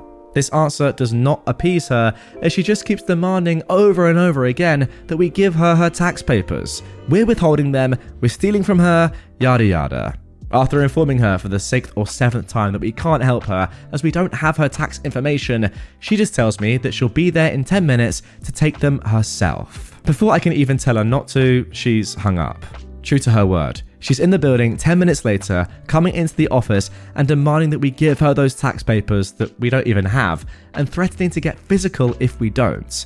Having had enough of her malarkey, I tell her flat out that she's no longer enrolled at this centre and has no business on the premise, and it's not until I'm dialing 911 that she finally leaves. I call the non emergency line anyway to report what happened just to be safe, though. Yeah, so anyway, she was arrested for robbery and assault yesterday, so that's why I thought I'd share a few stories. Sorry, what? You can't you can't come along out of nowhere and just say that at the end. I mean, yeah, she was a pretty crazy mother this entire time, but I thought she was just entitled. I didn't think she was actually going to get arrested. What? Uh, Goodness me. I mean, look, a truly terrible person. It's pretty clear to see, but uh, uh, yeah, just didn't expect that ending. I've got to say, I really just feel so bad for the kid. Like, it's not his fault that he's been so badly treated. And his parents, or at least clearly his mum's lack of enthusiasm for his life in general, outside of literally just being a doll, as you said, OP, is just so sad. As, as you said, it's just an incredibly sad story. That one moment where he saw joy in learning for the first time writing that A out after you had to toil and work hard to even get him to write the letter A at that age was was so nice to see.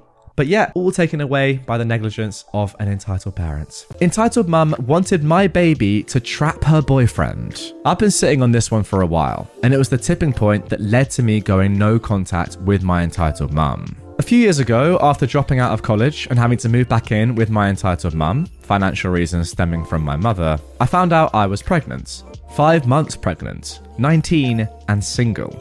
Scary, right? So I went to my mother and told her because I didn't really know what else to do. The first thing out of her mouth, verbatim, was, Oh, this is perfect.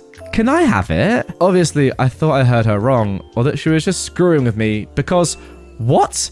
But no, I'd heard her perfectly. She went on about how she thought her new boyfriend was going to break up with her, and that since he was a widow, his wife and child had died in childbirth, he wouldn't leave her if she got pregnant. On the spot, she pitched this elaborately stupid plan of us hiding my pregnancy and then passing my baby off as her own, as if we didn't live in the same city as all our family. Basically, I told her she was crazy, and we went back and forth for a bit before she threw a full blown tantrum, screaming about how ungrateful I was and why couldn't I just do this one thing for me?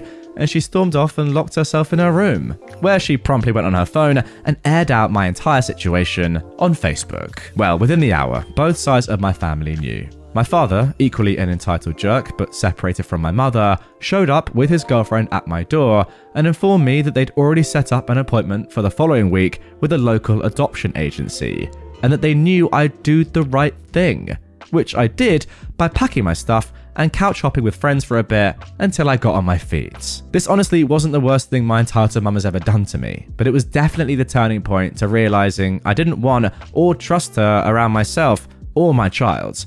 Anyway, I haven't really talked to or seen either of my parents since, and now I have a charming three year old boy and a lovely fiance, so life is much better. That is amazing to hear. Right, okay, fine. Is this the most stupid one so far? Oh, this is perfect. Can I have your baby? How about no, but for a million dollars, yes? Now, that didn't actually come into part of this story, but my question to you, OP, is for a million dollars, would you have sold your baby? That has got to be tempting. I know I'd be tempted. In all seriousness, this is a weird story. I don't really know what your mum was actually thinking of this entire time. Do they want you to give your baby up so they could adopt it? I don't really understand what's going on. Like, both your parents are just mental. And overall, it's just great that you got out of there. As you can tell, I'm still quite confused. This honestly wasn't the worst thing my entitled mum has ever done to me. Right, so what's she done then? Apart from trying to steal your baby. Things are worse than that? I don't even want to know. I'm joking. I do. Make another post, please, OP. Let's carry on. My aunt stole my inheritance. Then karma struck, and her life fell apart. My aunt was one of two kids my grandparents had. My mother was the polar opposite to my aunt. She worked from the age of 12 in my grandfather's shop, never asked for anything, and eventually managed to start her own business. My aunt never held down a job until the age of 26. She was constantly stealing from her parents and was constantly in trouble. Despite this, my aunt was spoiled by my grandmother, and so were her kids. She had three kids from three different men, and her first husband was not one of them, if you know what I mean. It didn't matter what my aunt or her kids did, my grandmother would always jump to their defense. She never had time for my mum and her kids unless it was to get something from us. The only reason my mum would visit her was because she loved my grandfather. My grandfather passed away in 2004, and a few months after, my nan decided to write up a new will. My mother and my aunt were both present for it when she signed it, so they knew what was in it.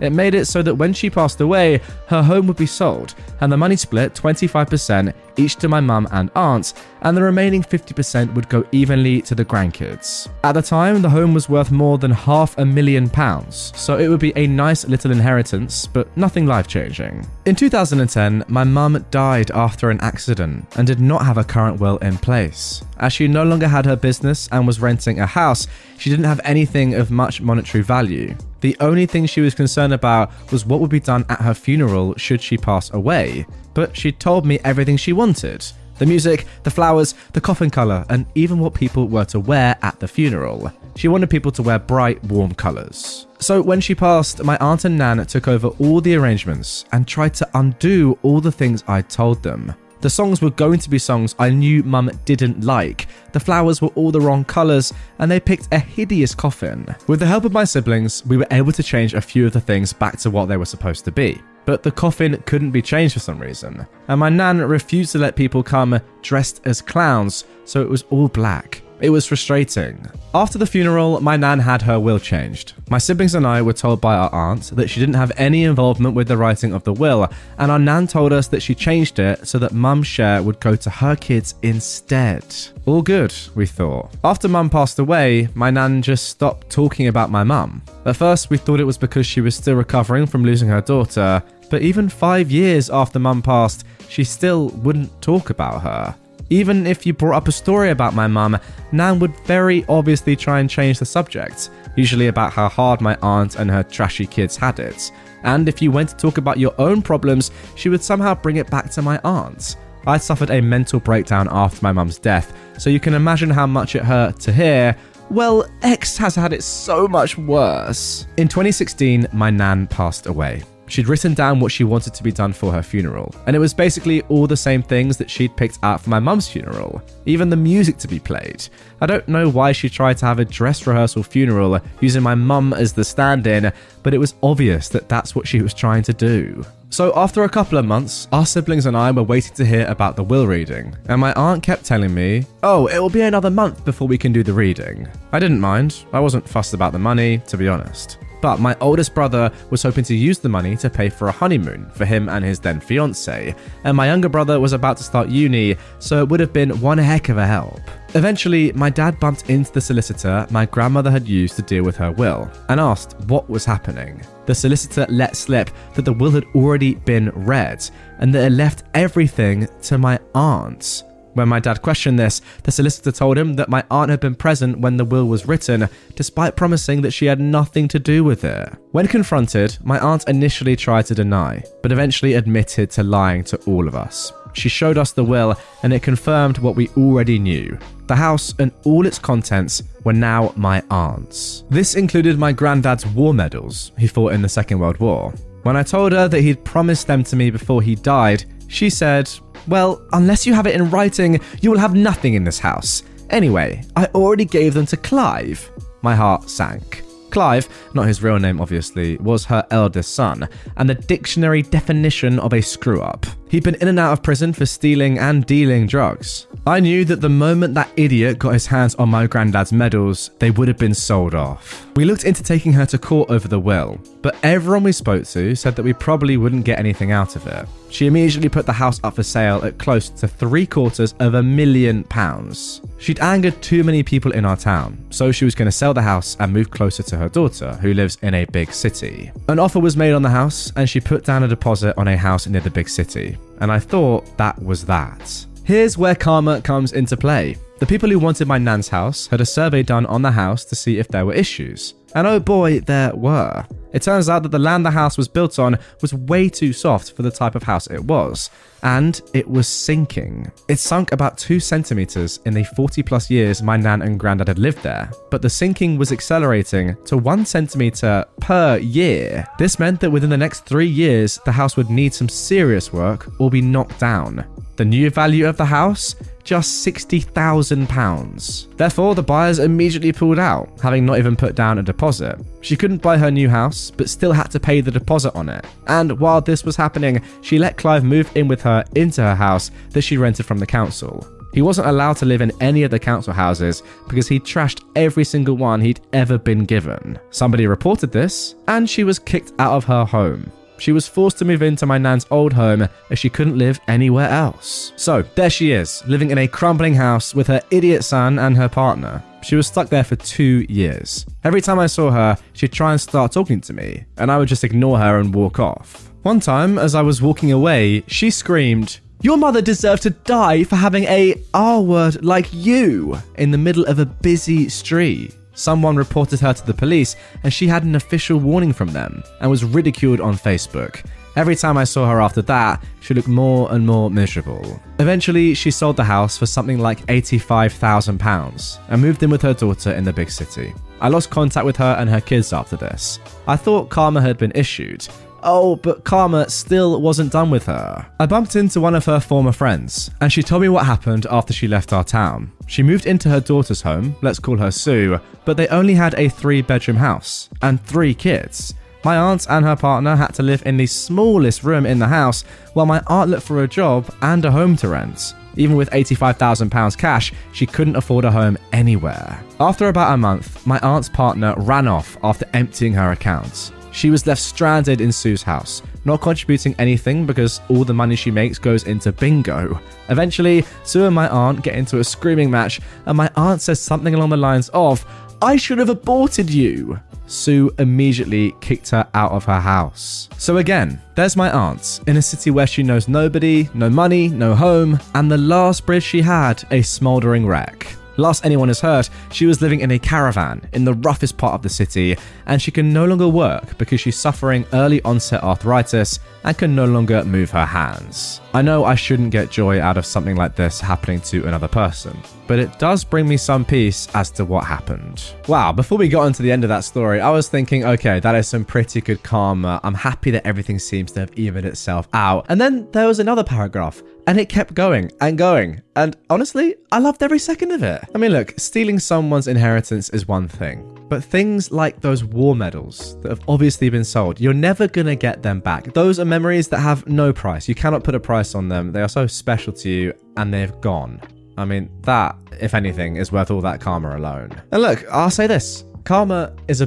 But then again, so is your aunt. So it seems completely fair to me. Now, if you like stolen inheritance stories, you're going to want to stay tuned because I've got another one for you. Mum wants me to sign over 250,000 beneficiary check. My dad passed away recently, and it came to light that he named me as one of the beneficiaries on his life insurance policy. My mum says that it was a mistake and that I'm not supposed to be a beneficiary, just her. She wants me to file for the money and sign the check over to her. I'm going to go through with it because she is my mum and blah blah whatever. But the insulting part is that my mum says I can keep $5,000 from it to throw my wedding.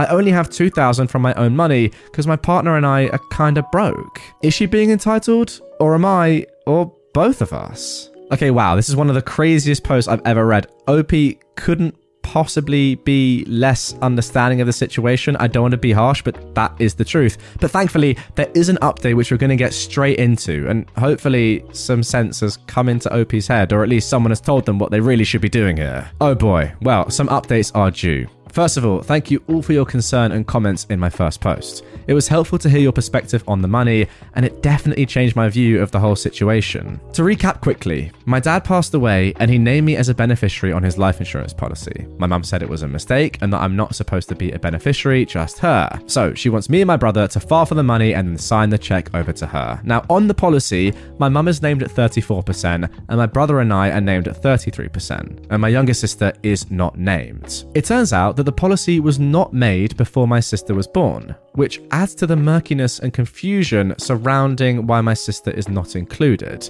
My guess is that my dad signed up for this policy and forgot my sister's social, thinking he'd just come back to it later and revise. But he never got around to it, I guess. He was bipolar and did things impulsively sometimes. I think this life insurance policy was one of them. Well, at least he had life insurance. Suggesting we slow down and talk about this policy more has made me the bad guy in the family. My mum and my brother think that I am being selfish. It's gotten so tense that we have to discuss things via email because everyone is getting so emotional about it.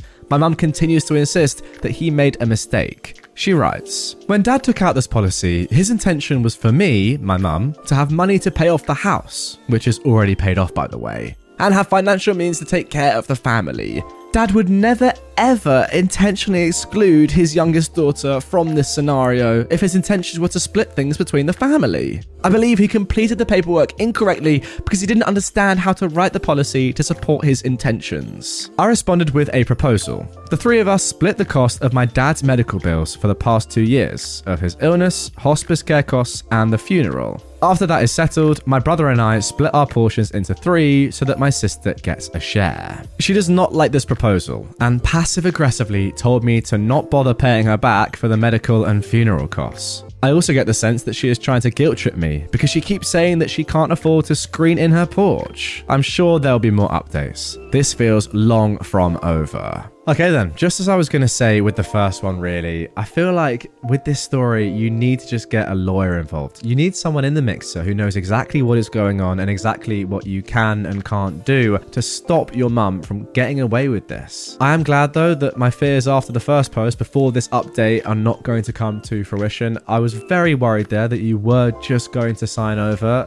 just because she's your mum and be done with it. But thankfully, the people of Reddit have told you that that is not a good idea. And that is the beauty of Reddit and why I love the platform because you do get the most genuine, helpful advice on the entirety of the internet from people who know a lot more than you. And look, I hold my hands up, I put myself in that situation too. A lot of times, if I need to know some information that I can't just instantly find, I'll ask a question on Reddit and I'll get fantastic answers. However, with all that being said, as I said at the beginning, I would still get a lawyer involved to make sure that you're not conned out of an incredible amount of money. Entitled parent parks in my driveway. I own a house a couple houses down from a school, so this was bound to happen eventually. When it's time for the kids to go home, my street is lined bumper to bumper with parents to pick up their kids. The sidewalks are full of families who walk all the way to their cars.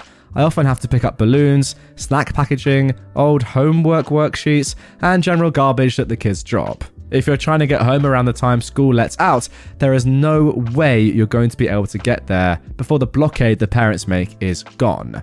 This has been a problem the few years we've lived here. There's two places the kids let out my street, which is a small cul de sac with the school at the top, and a main road that's open all the way down to a baseball park with a wider road to allow street parking and two way driving. Obviously, if you can't find parking, the tiny residential road isn't the way to go. There are three cars at my home. My car, my roommate's car, and my husband's utility van, which he parks on the road to avoid blocking our roommate since she's frequently in and out. Fridays, today, I work from home. So when I finish work, I poke my head out the window to look at my fruit tree I have near my driveway. It's spring, I keep excitedly looking for blooms. And I notice a big white Buick SUV in the middle of my driveway, blocking both spots for my car which my husband was using since I was home, and my roommate's spots. Honestly, why would you park in someone's driveway? So, on top of these entitled parents blocking up our small residential road, this person decided to take up a private residence's driveway. I got on the phone with the non emergency police line and took pictures of the vehicle and plates. Then I got my husband's keys and backed his vehicle up to block the SUV into my driveway, and I waited. 50 minutes later, the mum, bug eye sunglasses, big old diamonds on her jewelry, and wearing athleisure, and she comes around to hop in the driver's seat and smiles and waves at me, sitting on my steps. Honestly, she probably thought I was the homeowner's kid or something, as I'm in my early 20s, atypical for a homeowner. Hi, hope you don't mind, she said. You're trespassing. Why would you park in a private driveway? Sorry, I uh, won't do it again. We were just leaving. She was being really dismissive and avoiding eye contact, despite taking the sunglasses off. I don't care. You have no right to park on my property. I'm on the phone with the police. It was just for a second. I was just picking up my daughter. It doesn't matter. You don't live here, you don't park here. At this point, I realise the non emergency police aren't going to pick up, so I hang up and decide to screw with her a bit. She got in her SUV and dismissively waved at me, so I got in my vehicle that was blocking her in and waited, pretending to still be on the phone. She starts trying to back out of my driveway because there was a little bit of a gap between my utility van and my neighbour's car but it was definitely too small for this Buick. I'd like to point out that this vehicle has a scuffed front bumper, so I had a feeling she has no spatial awareness outside of her backup camera. Every time she backed up, I honked, still pretending to be on the phone. She tried again, I honked again. She looked at my grass, and I was about to start recording her in case she tried to go through my front yard, and I honked again. If she kept trying to back out and hit my big utility van, she would certainly lose. She then gets out of her SUV and comes up to my van, recognizing that she can't do anything without making it far worse for herself. Her face was visibly patchy from the distress, and she asked again, are you really calling the police? Yes, you're illegally parked on my private property. That is illegal. I don't care if it's for five seconds, don't freaking do it. You don't live here. Her kid then got out of the car, and I decided that was enough. So I waited for her to get back in her SUV, and I parked my van back in its rightful spot, and I let her out. After that, I called the school and gave them the license plate number. Nothing will probably come of it, but I don't think she'll park in someone's driveway again anytime soon. I'll take the jerk points because there's a child involved, but you shouldn't put your child in situations like this, anyways. And there we go, a classic entitled parent story to end this episode. Look, we've seen stories like this before, but I'll never understand, despite how many stories I read that are quite similar to this, why people do these sort of things and then why they think they can just get away with it when they're caught. Like, you've been caught, hold your hands up and say, yeah, you got me. That's my bad. I shouldn't have done that. Don't try and go on the grass. Don't try and bump into another car. It's just ridiculous, especially given the fact that your kid is in the passenger seat and you've just picked them up from school and they're the ones that are learning all these lessons and probably getting extremely embarrassed by your disgusting actions. Crazy lady accuses me of kidnapping my stepson, tries to kidnap him from me. First, a little backstory. I am a mixed ethnicity individual. I've been confused for many races over the course of my 29 years on this planet but I'm literally Caucasian and African American. Usually it can be figured out, but the difference with me is that my father is the Caucasian, so therefore my hair is straight. I'm originally from Texas and I'm usually confused for being Mexican, but now I live in Massachusetts and I've never had an issue with anyone concerning my race until this day. Also, I am married to a Caucasian woman who had a child before we married.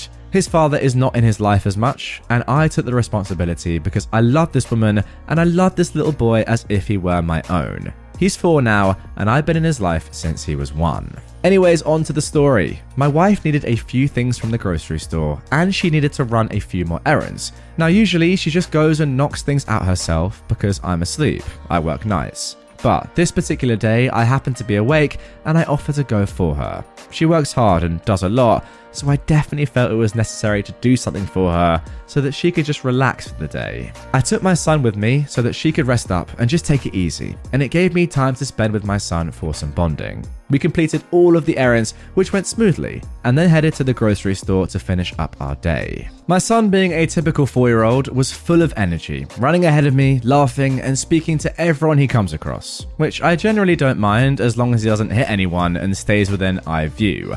As I'm making my way down an aisle looking for canned corn, my son jogs to the end of it when an older lady is entering at the other end. My son, being the sweet social butterfly he is, approached and exclaims an excited, Hi, me four and me Ryan. Bless his little heart. The lady looked down and says, Well, hello there. You shouldn't be running around unattended. Let's go and find your parents. I didn't think anything of her statement because I assumed she just hadn't seen me. Ryan, come back here, bud, please. He excitedly runs back towards me and starts turning in circles because, you know, he's four. I'm still searching the shelves as the lady walks past me and stops behind me. Again, I think nothing of it because it's a grocery store and you have to share the aisles. I turn my basket around and start to walk towards the front cash registers when this lady literally blocks my path. I say excuse me and try to walk around her, and she moves her car in front of me again. I honestly thought that she was just getting confused and said excuse me once again and tried one more time to go around, but she just blocks my path. The following convo ensues. Um, sorry about that. We'll get out of your way, I say. Oh, I don't think so. You're not going anywhere with that child. What? You mean my son? That's not your child. He's white and you're Mexican. You probably didn't even know his name until he said it to me. Yeah, sure, whatever, lady. Can you just move? My wife's at home and is anxiously waiting for us. Stop your lies. You're not taking him anywhere, you perverts. Uh, sorry to interject here, guys, but that is just a really, really interesting, and by interesting, I mean weird and strange claim, isn't it? That a man with a child has to be a pervert. Ugh, let's carry on. Now, this whole time, my son is standing close to me, holding my leg because he was honestly getting scared. I was getting angry as I hadn't had much sleep, and I have a short fuse anyway, thanks to that. As you can see, he's standing close to me because he trusts me, and you're scaring him. So how about you buzz off? No, he's scared because of you. He just doesn't know how to express it yet. She looks at my son. Come on now, sweetie. I'm here to rescue you. Come with me. Thankfully, my son was able to communicate to her that he wasn't going anywhere with her, but she was having none of it. She literally grabbed my son and began to run. It caught me off guard. I honestly couldn't fathom what was actually happening. My son starts screaming loudly because he was so scared. And this lady is just like, Don't worry, sweetie, he won't hurt you, I promise. Suddenly, I snap back into reality and I begin to chase after this crazy witch. While running through the store, I yell for people to stop her and that she is literally kidnapping my son. Thankfully, a worker stops her before she makes the exits. Why are you stopping me? This Mexican here is trying to kidnap my grandson. What? My son is literally bawling his eyes out and extending his arms, calling out for me. This lady was relentless though and wouldn't let go of my son, even after he slapped her face multiple times. I laughed a little, I'm not gonna lie. At this point, a manager shows up and asks what is going on. The lady spoke before me. She points at me. This pervert is trying to kidnap my grandson, and I was just trying to escape. That's my son, you freaking psycho. Now, let him go. The manager didn't know what to believe. I don't blame him. He was caught in a weird situation. So I pulled out my phone and showed him pictures of me and my son that dated a year or so back as proof. This lady would still not give up though and accuse me of faking them. Like, how would you do that exactly? I'll never know, but whatever. Sadly, there were two other ladies there taking the psycho side, saying that I was attempting to kidnap my own son because there was no way we were family because of our different skin tones. One even called the police, which I was actually happy about because I knew that they'd be able to review the security cameras. Sorry, I have to jump in quickly here. First of all, it's ridiculous to think that you can't be a different skin tone to your child. Secondly, what about if you'd adopted, right? Or what about if you were the child's stepdad? Obviously, you could be a different skin tone. Ridiculous. You don't even have to be their dad, could just be their guardian. Unbelievable. Despite all of this, I still called my wife to see if she could come to the store to get the situation cleared up quicker. As soon as I told her what was going on, she zoomed to the store. She got there about the same time as the police. So much for her easy day off then. The crazy ladies were giving their statement to the cops when my wife walked in. As soon as she walked in, my son goes, Mama, help! My wife is a true mama bear, and she immediately flew into a rage when she saw this lady holding my son. Let him go now, my wife said. Sorry, sweetie, I was just trying to protect him from this pervert over here. Yeah, we saw him trying to kidnap him, but this lady saved him, said one of the other ladies. The cop looks at the lady and is confused. Wait, what? I thought this was your grandson. Yeah, I have no idea who that lady is, my wife said. She takes out her phone and shows the officer a picture of my mother in law. Okay, I'm sorry, he's not my grandson, but I was only trying to protect him from this dirty pervert over here, the lady said. Yeah, I witnessed the whole thing, the other lady backed her up. He snatched that child and tried to run away with him, but this lady stopped it. And then the third lady even got involved. Yes, I saw it too. He needs to be arrested. And you, pointed to my wife, should be thankful that this lady was here to save your son because you obviously just let him loose wherever. Wow, now actually going after your wife too? My word. Who are you talking about again? My wife asked. All three crazy ladies pointed at me. Oh, you mean my husband? Husband? Yeah, who do you think called me and got me here so fast? I presented my ID to the officer and the manager, and my wife did the same. We also each showed pictures of us on our phones to prove that we really were a family. The cop nodded in approval and handed us our phones back and jotted down a few notes. The three ladies, for some reason, still kept trying to say this was all fake and that my wife was in on the kidnapping and said that we needed to be arrested. My wife just lost it at this point and let off some colourful words that I won't repeat here, but she definitely got her point across. Then the nail in the coffin came for the psycho trio. The officer turned to the manager and asked, Sir, do the cameras work here? Yes, we have them inside and out. Okay, great. Let's go review. The three ladies' faces went pale, like ghostly pale. The officer reviewed the outside camera as I pulled into the parking lot and saw me take my son out of my car. And then as I went up and down the aisles, and most importantly, the instant the woman snatched my son and began to run. Upon his return, he asks, Would you like to press charges? Yes, I would, said the lady. Why would I be asking you that question? Shut your mouth and sit down. He turns to me and repeats the question. Absolutely, I say. Lady 1 was charged with attempted kidnapping, false imprisonment, providing a false police report, and child endangerment. The two others were also charged with providing a false police report as well. To make matters worse for the lady, my son bruises easily, and she left some terrible spots on him from where she was grasping him. But he's fine. This added a charge of child abuse to her rap sheet. I've caught later this year, but I'm not sure when it will be because of COVID. Guys, this story is from three years ago. The officer will be following up with me in a few weeks. And there we go. That concludes that unbelievably strange story. My one question throughout all of that, and it was whilst I was reading it, was just what are these women's intentions here? Maybe the two hanger-ons knew the first lady or saw what was going on but didn't see it from the off and were trying to take her side and back her up because they genuinely thought that what she said had happened had actually happened. But for the lady herself, what is she doing? Especially when she sees your wife. Yeah, she didn't know it was your wife, but she sees the mum come in and be pretty calm with you, OP, her husband. Why is she still then going on about this? I just don't understand from the off what her idea was. Maybe she genuinely did think that you were trying to kidnap this kid, but that's so ludicrous anyway for the points that I raised during reading. Don't really get it. Guys, if you have any idea, please enlighten me in the comments down below if you're watching on YouTube. If you're listening on a podcast platform, come over to YouTube and let me know your thoughts because I'm at a complete loss for words. Maybe she is just absolutely insane. And yeah, to be fair, the more that I think about it, that wouldn't be the first time that we've come across an insane person on this subreddit. Maybe I'm just looking for logic when there is none. Maybe that's just me. Moving on to our next entitled people story. I've upgraded to first class. Background Airline captain, commuted to work, purchased a full fare first class ticket to get there. I lived in Atlanta at the time, domiciled in Houston, and commuted. Now, normally you could get a jump seat in the cockpit, but on this auspicious day, that was already taken. Pass riding wasn't an option because there were no seats in coach and only one in first. Pass riders can be bumped for fare paying passengers, and I needed to get to work. So I plunked down my credit card and I bought the last seat in first. Boarding has occurred and I'm peacefully in my seat, waiting for pushback. Out of nowhere, an entitled woman comes along. You are sitting in my seat. You'll need to move right now. I do check my boarding pass and then say, nope. This is my seat. Not gonna happen. Sorry. But you're an employee and you're sitting in my seat. Move now. May I see your boarding pass? Clearly, there's been some mistake. You may not see my boarding pass. I showed that when I boarded.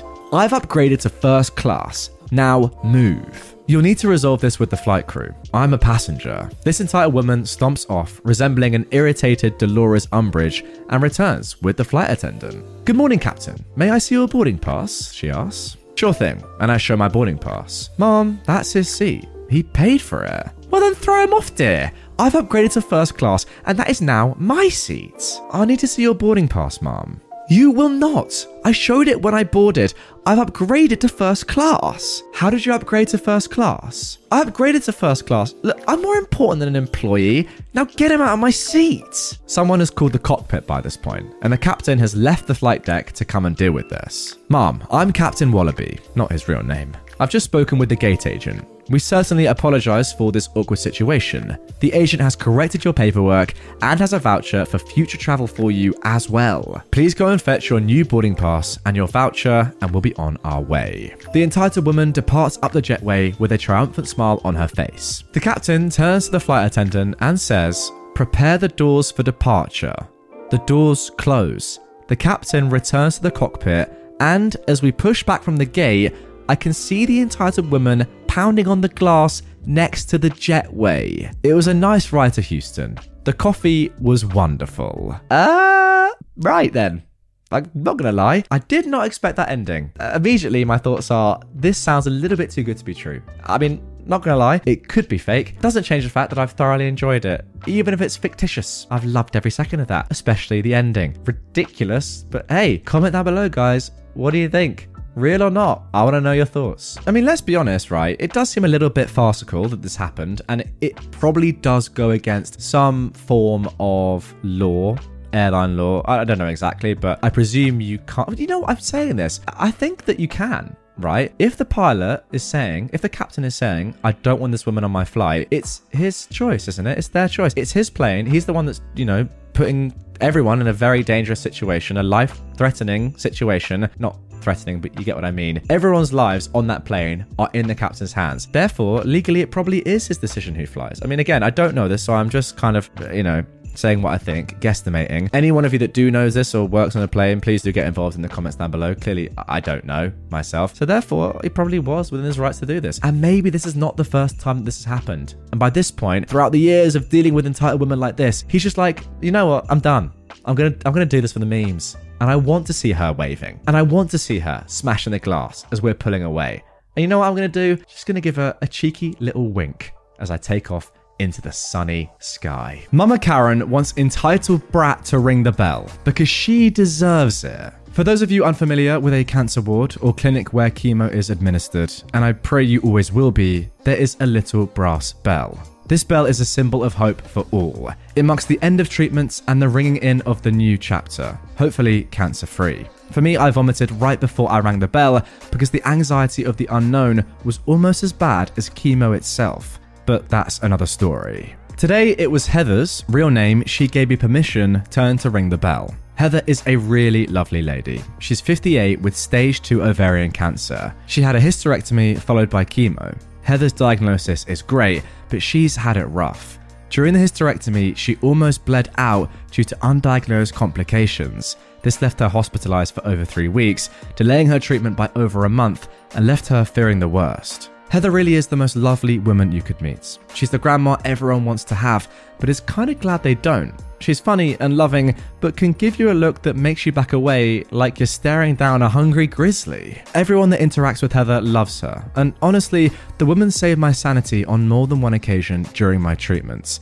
Another thing that may differ from ward to ward is the chemo room. Patients in ours sit in a little oval room that's like a giant lounge with comfy chairs and a little TV. There are drinks and biscuits off to one side, and room enough for 10 patients and up to two visitors. As I was leaving my appointment, I saw Heather's daughter, who informed me today was the day. So I decided to stick around to see her ring the bell, and read it, I'm so glad I did. A couple of weeks ago, a new patient joined the group. We will call him Sam. Sam seems like a relatively nice older gentleman with an absolutely awful excuse of a daughter and grandchild. In the limited interactions I've had with these two entitled brats, I've seen the daughter stealing biscuits off people currently hooked up to chemo machines, and the mother screaming at nurses for reprimanding the child when she attempted to rip the cannulas out of a patient's arm Wow. Genuinely no idea why they've not banned the Mega Monster and her little Braticus. Like I said, today it was Heather's turn though to ring the bell. Unlike some places where the bell is on the wall, our unit has a little old fashioned wooden brass bell that the nurses keep behind the desk 90% of the time. Today, just as Heather was getting ready to hopefully walk out for the final time, the nurse brought the bell over to the little side table. At first, the little fallen angel didn't notice the bell. She was too busy attempting to crush the souls of the elderly and infirmed by playing her Switch. Not loud enough to be kicked out, but just loud enough to be annoying as all holy hellfire. But at least she was distracted. Once Heather was ready, the nurse stood by the little side table and made a short speech about Heather and her final day of the journey. Just as the speech was wrapping up, the tiny terror shot out of nowhere, almost knocking Heather to the ground she reached up and grabbed the bell. Now, Heather, being the no nonsense, badass granny she is, took the bell out of baby Beelzebub's hands and firmly but gently said, No, honey, that isn't for you. It's not a toy. My god, did that unleash some kind of mythological demon? Because the screech that child released at being told no was loud enough to shatter glass. She lunged at Heather, trying to grab the bell from her hand, while Mother thinks she's superior, stood up screaming. You can't do that. She's an innocent child. What kind of disgusting woman takes a toy from an innocent child? You're a B word, C word, W word, etc. Give her back the bell. You don't need it. She deserves it more. It was a lot. It wasn't even a conversation. I'm pretty sure she just growled it all in one breath. The harpy screeches went on for about 30 seconds of just incomprehensible nonsense. Bertha Big Mac waddled her way over to Heather to take the bell from her, but Heather just did not have time for her shiz. Heather's got a bell to ring and a life to live. So, as the rampaging rhino gets up to Heather, Heather goes heathen on her. She looks this entitled mama dead in the eye and says, Your father must have been, insert the name of a certain World War II German political leader, in a past life to be lumped with such a sorry excuse for a daughter. Well, this took everyone by surprise, as there was a brief pause before Heather unleashed everything she'd been dying to say to this Cerberus. Do you have any idea how exhausting it is to finish a round of treatment with you and your obnoxious brat around, making everyone's lives miserable? I know God's testing us, but my God, we already have cancer now he's saddling us with you too? You're disgusting. You're entitled, you're selfish, you're poorly behaved, and your child is just as awful as you are. And I hate saying that about an innocent child, but my god, she's awful. I've never hated a child until I met yours, but she is really, really awful. She's not been kicked out of school. Did I mention the kid is 10 years old? Because the teachers are targeting her. She's been kicked out of school because she's an entitled bully, just like her entitled mother. And if you want any hope of her having a decent life, you'd become a decent parent and correct some of her behavior. But oh no, that would require correcting yours, you abominable excuse for a human being. It was glorious, awful, awkward, and silent. Betty Big Mouth had suddenly been struck dumb. The tantruming terror was gaping like a fish out of water. And then there was Sam. Sam broke the silence when he started laughing, like deep belly, full bodied laughter. Mama Hodai looked horrified, angry, mystified, and humiliated as her father laughed hysterically. To be fair, not sure any of us knew how to react. After what felt like an hour, but was likely about a minute, Sam stopped laughing and told his daughter and granddaughter, You can sit down and shut up, or go wait in the car. He then told Heather to go ahead and ring the bell. The slain beast and her beastette slinked back to their seats, where they both sat shell shocked, while Heather rang the bell. We clapped. Some of the cheap seats clapped a little too enthusiastically, then Heather, her daughter, and I sauntered out of the room. Heather and I parted ways at the hospital entrance, and I wished her the world of luck. But I've got a feeling she won't need it. If you can slay two Karens in one 90 second rant, cancer is nothing. I love Heather, but my god, I'm so glad she isn't my grandma. I mean, to be honest, the only part about this story which I don't really agree with OP on is the fact that you're saying that you don't want Heather to be your grandma. Are you joking? She sounds unbelievable. I get what you're kind of saying slightly, I will say. You think that maybe she's a little bit too just like stern and sticks up for herself too much, perhaps, to the detriment of you as her granddaughter, maybe? You want to have a bit more fun? I don't know. I'm trying to give you the benefit of the doubt here. To be honest, she just sounds badass, as you said. Now, as for these entitled people, the fact that their own dad, granddad, is laughing at them for a full minute It's just mental. I've said it before and I'll say it again. I do not understand how one family can contain two sets of people that are just so different. You got Sam, absolute legend, who just laughs at his own entitled family members. Then you got as you said, the Beast and the Beastettes. They were just disgusting individuals. I don't get it. I mean, seriously, ringing that bell after being told you are now cancer free it must be one of the most amazing moments in someone's life. And you're trying to take that away from them. It's nuts. But hey, fair play to Heather, not just for beating cancer, but for also beating entitled people. They called me a baby factory, so now they'll never see me again. I want to say first, I had a difficult childhood, but not because of them. I was a happy kid who had friends and was kinda adjusted, but we were poor. We jumped across the US about twice, and my siblings and father were all disabled in different ways. My youngest sibling and dad were hard of hearing, and my youngest sister had brain and back injuries due to Chiari malformation. Look it up, it's actually a very interesting disease. Ah, it's a condition where the lower part of the brain pushes down into the spinal canal. Well, I must say, that sounds truly terrible. But when things started really changing was when I was in high school, around my junior year of school. I met a dude and we were best friends, then we dated. Newsflash, he was a terrible person. It ended in me and my sister getting a restraining order against him, and both my siblings seeing and hearing things about me they should never have been exposed to. I graduated high school, even though I probably shouldn't have with my grades. I'm pretty sure my teachers just pitied me. And then after like a month, I got diagnosed with ADHD, anxiety, and depression. Go figure, who could have guessed? I get on Adderall and it works great for one day. Then it devolved into me having all day panic attacks, vivid and extreme hallucinations, massive problems with an eating disorder, and an inability to control any emotion. It led me to backhanding my youngest sibling over a dispute involving the dishwasher that I still to this day would do anything to reverse if I could. I don't remember that three months or so period. I blocked out most of the memories because they were so mentally and emotionally taxing that just thinking about that makes me depressed.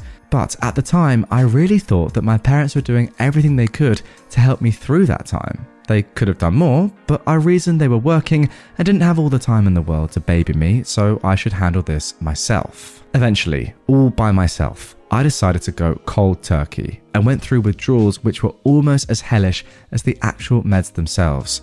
Looking back now, I realised that the only way my parents could have been more hands off were if they'd packed their bags and moved out. They didn't talk to me about anything. They didn't help me keep track of symptoms. When I attacked my siblings, they didn't protect them from me or me from myself. Now, as a 22 year old on new meds, my doctor, just within the last month, looked at my old records and was appalled because they started me as an 18 year old who was very new to meds and sensitive to them at a dose for grown adults well into their Adderall usage. She told me they started me off at around 25 milligrams when she normally prescribes around 5 to 10 for new users. So they didn't advocate for me at all during this mentally traumatic time immediately after being traumatized for almost a year. They took me to a therapist who noticed I was writing a story with an obvious self insert and very influenced storylines from my day to day life. When she asked to see my drawings and everything, the next time my mother pulled me from therapy, saying something I still remember to this day. I didn't send you here so she could ask you about your stories. I sent you here so she can talk about how your ex messed you up. She's not doing this fast enough. Well, come the end of summer, and even though I was still struggling with leaving the house just for a Walmart trip, they sent me to school for college across the state and basically wiped their hands clean of me. I went into survival mode. I believe my parents were right, and I needed this, so I did my best to fake it till I made it. I shouldn't have been there, but in the long run, it was what saved me. My friends I met there are some of the people who I've chosen as family, and I met my current fiance while there through friends. Funnily enough, I wasn't allowed off campus. Even though my parents lived about two and a half hours away and wouldn't have known otherwise, it took convincing from one of my friends to go about two hours in another direction, and that's where I met my fiance. My parents really don't like Connor. But they did like the free labour he did for them and how mature he was to keep me in line for them. Now they could pawn off the driving around and emotions on him because they never bothered to teach me how to drive or get a job or regulate my emotions. Connor could do all of that quite well though, so they let him teach it to me. But whenever the idea of him got brought up as my boyfriend, they would clam up. They did not want me to date anyone, not after my ex. I thought it was them just worrying about me after a traumatic period, and I was grateful for it. Connor helped us move like five times. He did free things for my parents all the time, and he was nothing but respectful the entire time he's known them. But eventually, they moved to the same city I was going to college in, and I was going through a hard patch again. COVID had hit at the end of my freshman year, and now they were living here in my college town, and I started half online school for my sophomore year. Living with my parents again was hell. I was used to, at this point, living in a dorm, and I wanted to come and go as I pleased. My friends got me rides, and I fought and fought and fought to get a job until one day I applied anyways and started working at a McDonald's. I was doing terribly in school, I didn't want to be in it anymore. Distance learning was difficult for me, and they weren't doing anything to help me.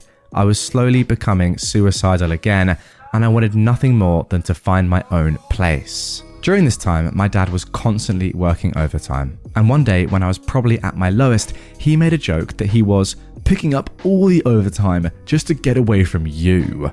I still remember it clear as day. I was mentally declining and becoming more and more erratic as time passes because I was spiraling again, and they just sat by and watched it happen while continuously judging me, making backhanded comments as I did. All the way up to this point, I was not known for fashion or hygiene. I was constantly self conscious and didn't have control of my ADHD, so I was never one to doll myself up. But me and Connor were going to go on a date, so I grabbed my prettiest dress, some tights, and my favourite flats, and did my hair all nice, and I even tried makeup. I felt so pretty, and Connor was showering me with texts filled with compliments as he was on his way to pick me up. My mum and siblings got there first. My mum took one look at me and told me to go change. She burst out laughing and was hysterical over my outfits. She couldn't calm down, and the reason she was laughing is because I'm a big chested girl and I'd gained weight as of recently because my eating disorder was flipping from anorexia to binge eating. None of my clothes fit me. I was in tears, and I just put on my normal jeans and hoodie in almost 80 degree weather, and I ran to Connor's car in tears. They kept trying to call me back into the house, but I just had to drive off without speaking to them. I didn't stay the night at their house for almost two days. Mum spent that first night texting me that I was overreacting and that none of the clothes fit me. And yes, she could have been nicer, but honestly, I need to be realistic about my fashion if I'm going to attempt it. If you couldn't tell by this point, my mum had picked out almost every piece of clothing I owned, and because I wasn't anorexic anymore, she was very upset whenever I showed skin. Day to day life was getting worse by the day, but eventually I opened commissions. I posted it on Facebook for family, and nobody replied but my estranged grandmother on my mum's side, asking for an insanely difficult piece. I draw mostly pretty women in specific poses with pens or pencils, and that's it especially back then. But she asked for a landscape drawing of her childhood home and a realistic watercolour drawing that she didn't have any reference of and hadn't seen since she was a kid. It was easily worth close to 150 bucks, maybe more because I'm terrible with commission prices. But I offered it for 60 bucks. My mother asked if I was serious. I told her that one, I disliked this woman to the point of purposefully not contacting her for almost a decade at that point, and two, this was so far out of my comfort zone that I would have to learn new skills just to make it, and it's more than half off.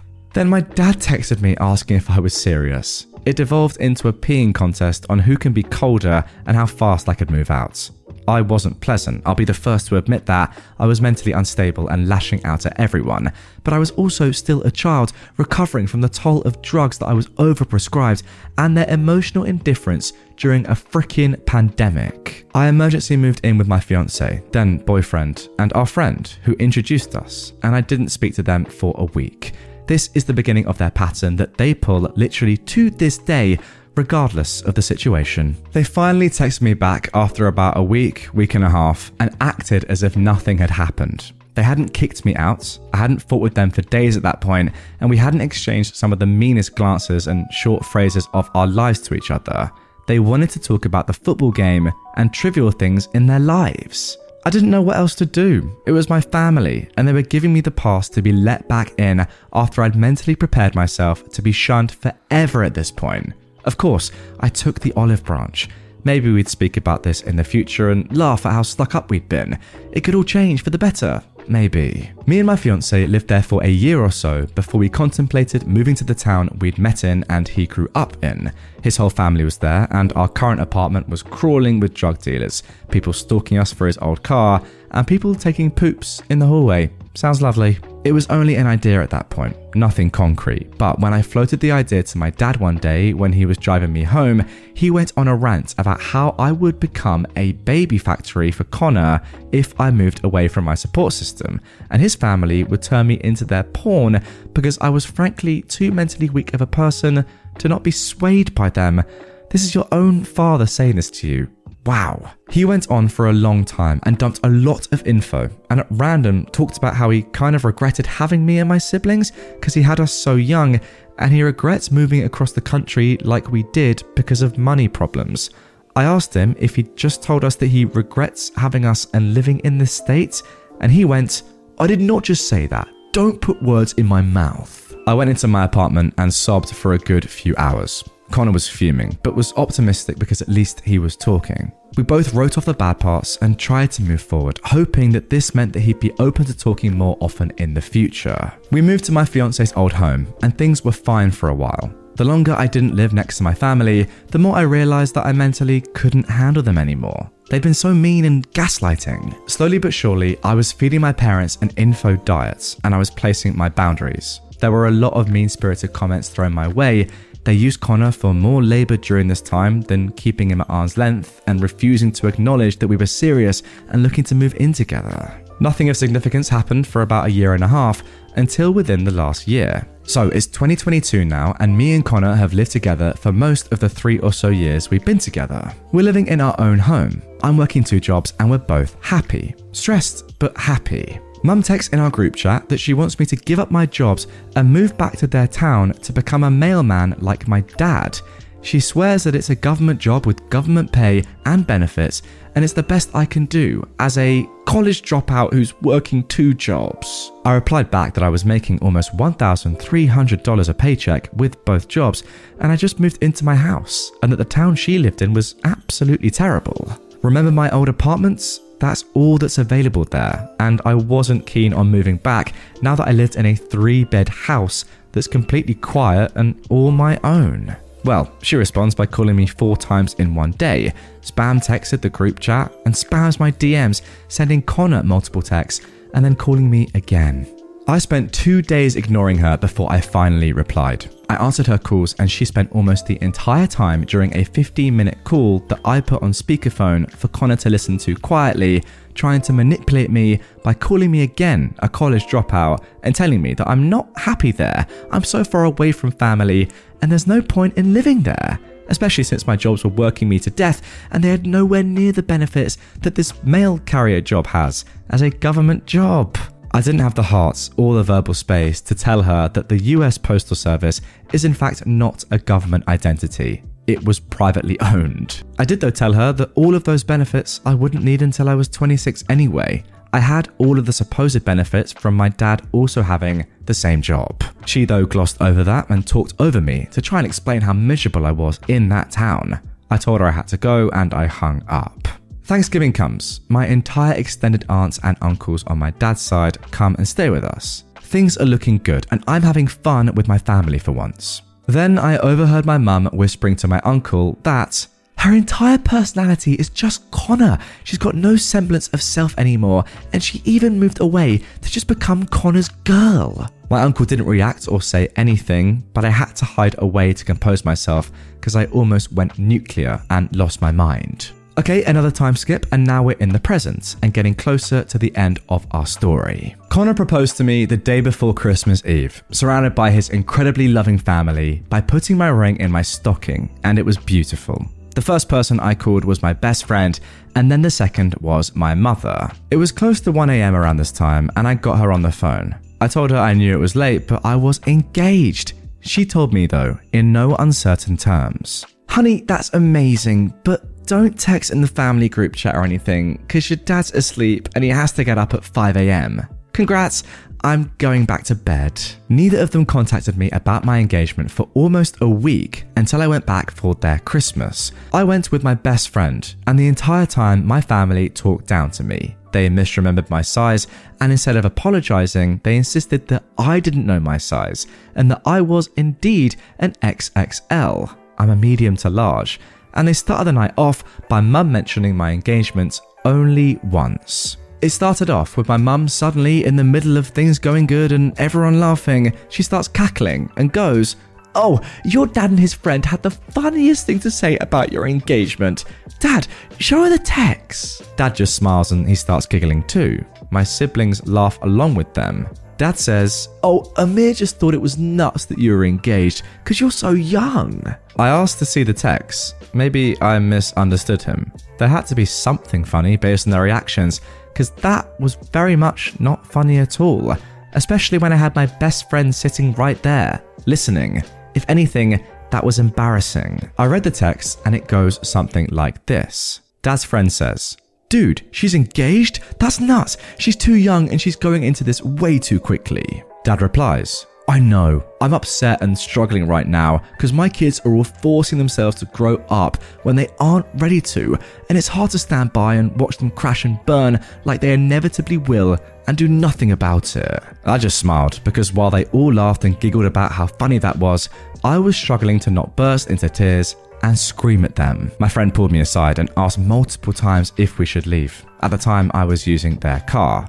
But I told her no. I was going to play nice until I could give it back, and then once it was in their hands again, I was going to go no contact. Connor was supposed to come down and see them and spend Christmas with them, but he couldn't face them knowing that this is what they willingly showed us, especially after Thanksgiving. After this, I bought a car, my first car that's all mine, and I got their car back to them just last week. I'm putting my life together. I'm learning how to do the beginning of adult things well past when I should have. I learned to drive, pay bills, budget and spend, and how to exist, all from my fiance. I had to forcibly teach myself how to manage my own mental health with the help of my fiance and friends. I'm done making up excuses as to why I need them in my life. I don't want to deal with the body shaming, the classist behavior, the looking down on Connor for no reason. I can't handle it anymore. I called my uncle, the one from Thanksgiving, and explained to him my decisions, and he immediately told me he supports me and that my parents don't know how to treat us like adults, that I'm not a screw up.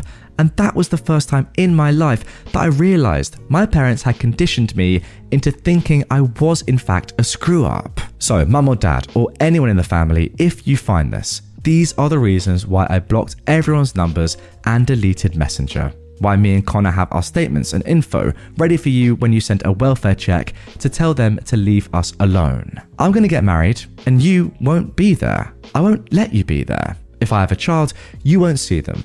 I don't care how much you cry and make me feel like I did something wrong. I am not a bad person for being screwed up, and the things you hold over my head were things I did as a drugged up child, a child that you should have protected and should have protected my siblings from.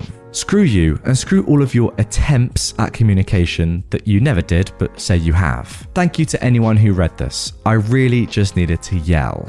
When they eventually find out that I cut them off, because I gave them no warning beforehand, I just dipped after the car was no longer in my hands, they're gonna freak out. If anything memorable happens, I'll make an update but probably not. Well, guys, good news. There is, and I mean, I say good news. Sorry, I've got to stop myself there. Is it good news? I'm pretty much saying there is an update, and we're going to get straight into it after I give my immediate comments on what I've just read, which was absolutely bamboozling. But hey, listen, if you're on YouTube, comment down below. Is it good news there's an update for us?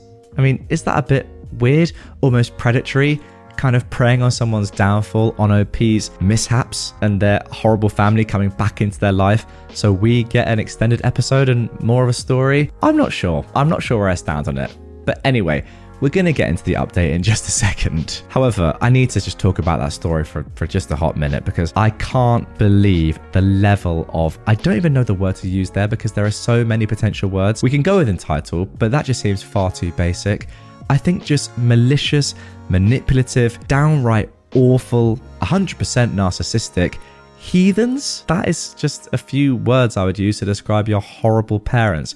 What an absolute disgrace they are. Now, what I will say, and obviously I'm saying this before we get into the update, it looks as if you have, by this point in your life, pretty much gotten rid of them. You say right at the end there that they're not even going to know what's hit them, and you have pretty much sacked them off. They're not going to go to your wedding, not going to meet your child, and that is amazing. The best revenge is a life well lived. And look, you just know for sure that if they see you you know what? It doesn't even matter. I was going to say, you know, they're going to be jealous and they're going to be like, oh, we made such a mistake. But ultimately, you're not even going to care about that because you're going to be doing your own thing and forgetting about how toxic those people are. And it sounds like you're on the path of that, which is truly amazing. However, as I said, there is an update and I really hope that things continue on in a good vein. I haven't read ahead, so I don't know what's going to happen here. I'm pretty nervous to be honest. I hope it's good. Anyway, here is that update. Let's get into it. Hi again, everyone. It's been about a month since my 2am pity party. I want to say thank you for the overwhelming support that I received on my other post. Especially the person who mentioned that my parents were fine with abusing me, but not my siblings since they were physically unwell rather than mentally unwell like me. That one hit home probably harder than any other comment. I didn't think of it that way, but honestly, it was something someone probably should have said. I'd like to apologize for how rambly and long the last post was. I was in the middle of a panic attack and I've been ignoring calls and texts from them for days. I felt like a horrible person and was gaslighting myself into almost going into contact with them again Oh my gosh, OP, that's awful. The post was more for myself to understand and write out all the mean things they've done so that I could look back and be like, wow, they really reduced me to that. Ha. But for the actual update, I returned their car to them and after that, I vanished. I blocked all of my family's phone numbers, but left my siblings unblocked and open on all social media. I didn't want their numbers to be used to contact me unless it was actually them. Their numbers have since been unblocked. My parents didn't really notice at first. I got a text from mum saying that she was trying as hard as she could. I was just pulling away, and she doesn't know why. I might post some of the screenshots of my conversations with them sometime in the future so you can all marvel at how self centered they are. It was mostly mum for a bit, nothing really from dad. Then one day she texted that she was going to give me space because I wasn't talking to them for some reason, and she ceased all contact after that. It was quiet for about a week. Then dad started calling me. My phone shows me the caller ID and the time they called, but blocks the call itself. So I got to see almost every morning for about a week or so that I had a missed call from him.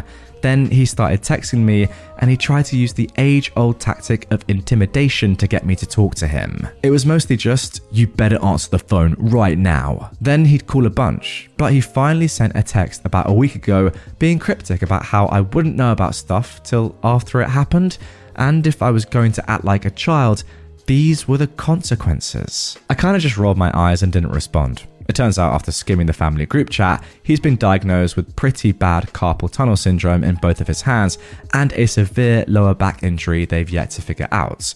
He also suffers from a myriad of other illnesses right now, but he still forces himself to work 60 plus hours a week as a postal carrier, so I don't know what he expects. To be honest, this might make me a bad person, but I didn't really care. If it had been about my siblings, I would have probably jumped on the phone and been freaking out but I don't really hold any feelings besides resentment, confusion, and anger with my parents. So this news didn't really phase me. I don't blame you. In better news, Connor has received a few raises due to county regulations being changed, and I now also have a job with the county. I'll be moving on to my own insurance and finally moving onto it without worrying about contact. I also learned right about that time that my parents had taken out five different loans in my name to pay for college, all varying up to about $12,000.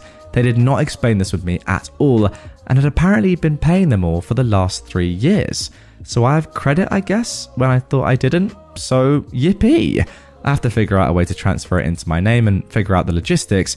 But yeah, that's a thing now. My siblings haven't contacted me. The middle one is incredibly angry with my behavior and wants me to contact my mum at least. I've just avoided the topic with her. My other sibling, I can't honestly tell you how they feel, but they apparently plan to move to a big city about four hours away for college in the coming years, so let's hope they go through the same transformation I did. And that's honestly about it. lots of weird texts that they did nothing but stress themselves out with, and my financial situation is looking up. We also bought a dog recently. Her name is Mandy, and our other dog, Copper, is still getting used to her. So, my days are occupied mostly with taking care of a German Shepherd puppy who body slams me awake at 6am every day. I hope everyone has a great day, and thank you all again for the wonderful and supportive comments on my last post. Phew, sigh of relief from me because let me tell you, I was very concerned that we were going to get a very long and horrible update, but that is pretty good as you say, hopefully at some point soon, your siblings will see the light, maybe when they get to the stage of your life that you were in. I mean, as you mentioned, your parents gaslit you for so long, you actually thought that you were the problem. It wouldn't surprise me if your siblings are feeling the same way, or at least the same way about you. Imagine having your parents telling you, you know, for years, this sibling is disgusting only to then realize later on in life that actually no, they were just actually gaslighting that sibling the entire time, and I've been thinking the wrong thing because my parents, all those years, I've been influenced in the worst way possible. I would not blame your siblings if they had that mindset until they move out and realize what's really going on. As for you, OP, I've just got to say, how strong. And yeah, you might say it's a bit cringy, guys. I don't really care, right? Elite from OP. Just put yourself in that position. And maybe some of you watching and listening right now are, or at least were in that position in your childhood and teenage years. I, for one, I'm not sure if I'll be able to cope. Maybe it just becomes your reality and you can deal with it, but going through all the stuff that OP went through and coming out of it like this is pretty unbelievable. I've got to say. I invited my aunt to a family reunion cruise, and she wants everyone to pay an additional $1,000 for her kids to have fun. I've really been struggling on whether or not to post this, because I just want this situation to be resolved. My husband and I moved away from our homestay approximately five years ago, and since then, my husband hasn't been back to visit. It's been easier for me to go because I have more family that I'm close with, and he would prefer to save his limited vacation time and watch our dogs. However, we've reached a point where we decided it's time for both of us to make a trip down together and make the effort to plan something with family and friends that he hasn't seen in a long time. We decided the easiest way for us to get some quality time in with people would be to invite everyone on a cruise this summer. We have around 40 people that we're inviting total, many of whom fit the senior demographic, and all, of course, will have varying incomes. A cruise is already a high barrier to entry, so my priority has been finding a line that would be as accessible as possible financially, would go through Glacier Bay while also fitting the needs of as many people as possible. I ended up settling on Holland America after all things considered. Well, as soon as I invited my aunt and uncle, she immediately jumped in the driver's seat, trying to control which line we took. First, it was that we had to cruise through Norwegian or a line that was first and foremost family oriented. She explicitly told me, If my kids are miserable, we will be miserable. Her children are 11 and 14, so I find this absolutely ridiculous. This is a family reunion, and secondly, at this age, they should be old enough to understand why we're not taking their typical cruise for this trip. For reference, Holland America is a line targeting older people, yes. However, they still have pickleball courts, cornhole, shuffleboard, a large selection of board games, family friendly entertainment, and a large pool with the ability to be converted to an indoor pool when we reach the glaciers, unlike other ships. My husband cruised as a 10 year old boy before he had a phone or other tech, and attests that he didn't even use the child amenities on the ship and had a good time hanging out, eating desserts and swimming. We would also be happy to bring a spare Nintendo Switch or even the Steam Deck that I recently got as a gift. I made the mistake of entertaining the cruises she was sending by looking at them all, and I quickly realized they were all either astronomically more expensive, didn't go through Glacier Bay, or a ship that would be absolutely packed with children, which would not be a cruise the rest of the family would have a relaxing time on. I've had to do a lot of work in setting boundaries over the years, and I find people with controlling personality types to be extremely triggering when they don't consider the needs of everyone else. Ultimately, though, I recognise the importance of needing to stand my ground in this situation with the original cruise, and I tried to tell her no in a nice way with an explanation on why. I can't let this difference in price potentially be the reason why my husband's best friend or cousins couldn't afford to come. Now, I never got a reply, and later I learned that she'd called my grandma trying to play sides and win over support for the line she wants. My grandma agreed with our plan, but she did admit that the situation with my aunt robbed some of the joys that she'd had about the trip, which upsets me on her behalf. My aunt also told my grandma they wouldn't go if it's the line I chose. I am very disappointed in this, and I will be hurt if this is the case.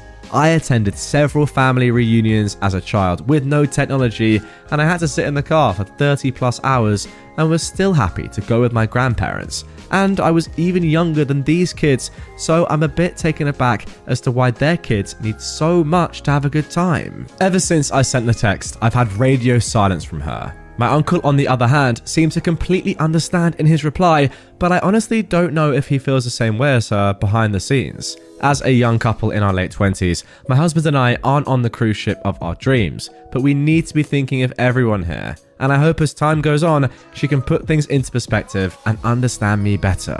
At this point, I don't feel responsible to explain myself any more than I already have, and what they decide to do is out of my control. You know what? In my opinion, there's a simple enough solution here. Just tell your aunt that she will be thoroughly missed on your trip but you're not going to change the plans and make them $1,000 per person more expensive just because of her and her kids. Of course, you're not going to do that. Simple as that. The other thing that I don't get is that if you go on any cruise ship at all, even if it's targeted at seniors, there is still a lot of stuff for young kids to do. The beauty of a cruise ship is that you get on and off, and then once you're off, obviously there are things to do. And once you're on, are they really not going to have fun on an entire cruise ship? Eating great food from a buffet, swimming, um, I don't know, doing anything, playing board games, chilling, going on their phone or whatever. Like, there's so much stuff to do. And also, you're on holiday. It just screams entitled, and I guess that makes sense. Nonetheless, let's carry on. Parents threw me out as a child and then expected everything from me when my grandparents died. I was born when my mother and father were only 17. It forced both of my parents to drop out of high school and each get a GED so they could find work right away. My father, especially, was not happy about this because he had dreams of playing football in college and instead he had to work at a gas station. He said to my face many times that I ruined his dream. My mother hardly raised me at all, as she had to work too. They had a cranky old lady next door watch me most of the time. She wasn't so bad. She gave me more attention than my parents did. My father eventually managed to land a better job as a manager due to his experience running the gas station. It was right after that my mum got pregnant with my sister. I was six when she was born. I wasn't exactly shown much love before that, but once my sister came along, it was made pretty obvious to even my six year old self that I was unwanted.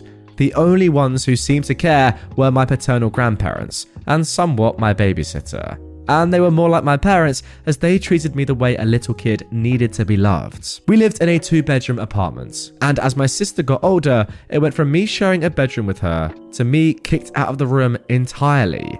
I slept on the couch for two years, and I barely had anything to my name other than clothes, school supplies, and an old Game Boy. When I was 10, my parents decided they were going to move away. But this move did not include me.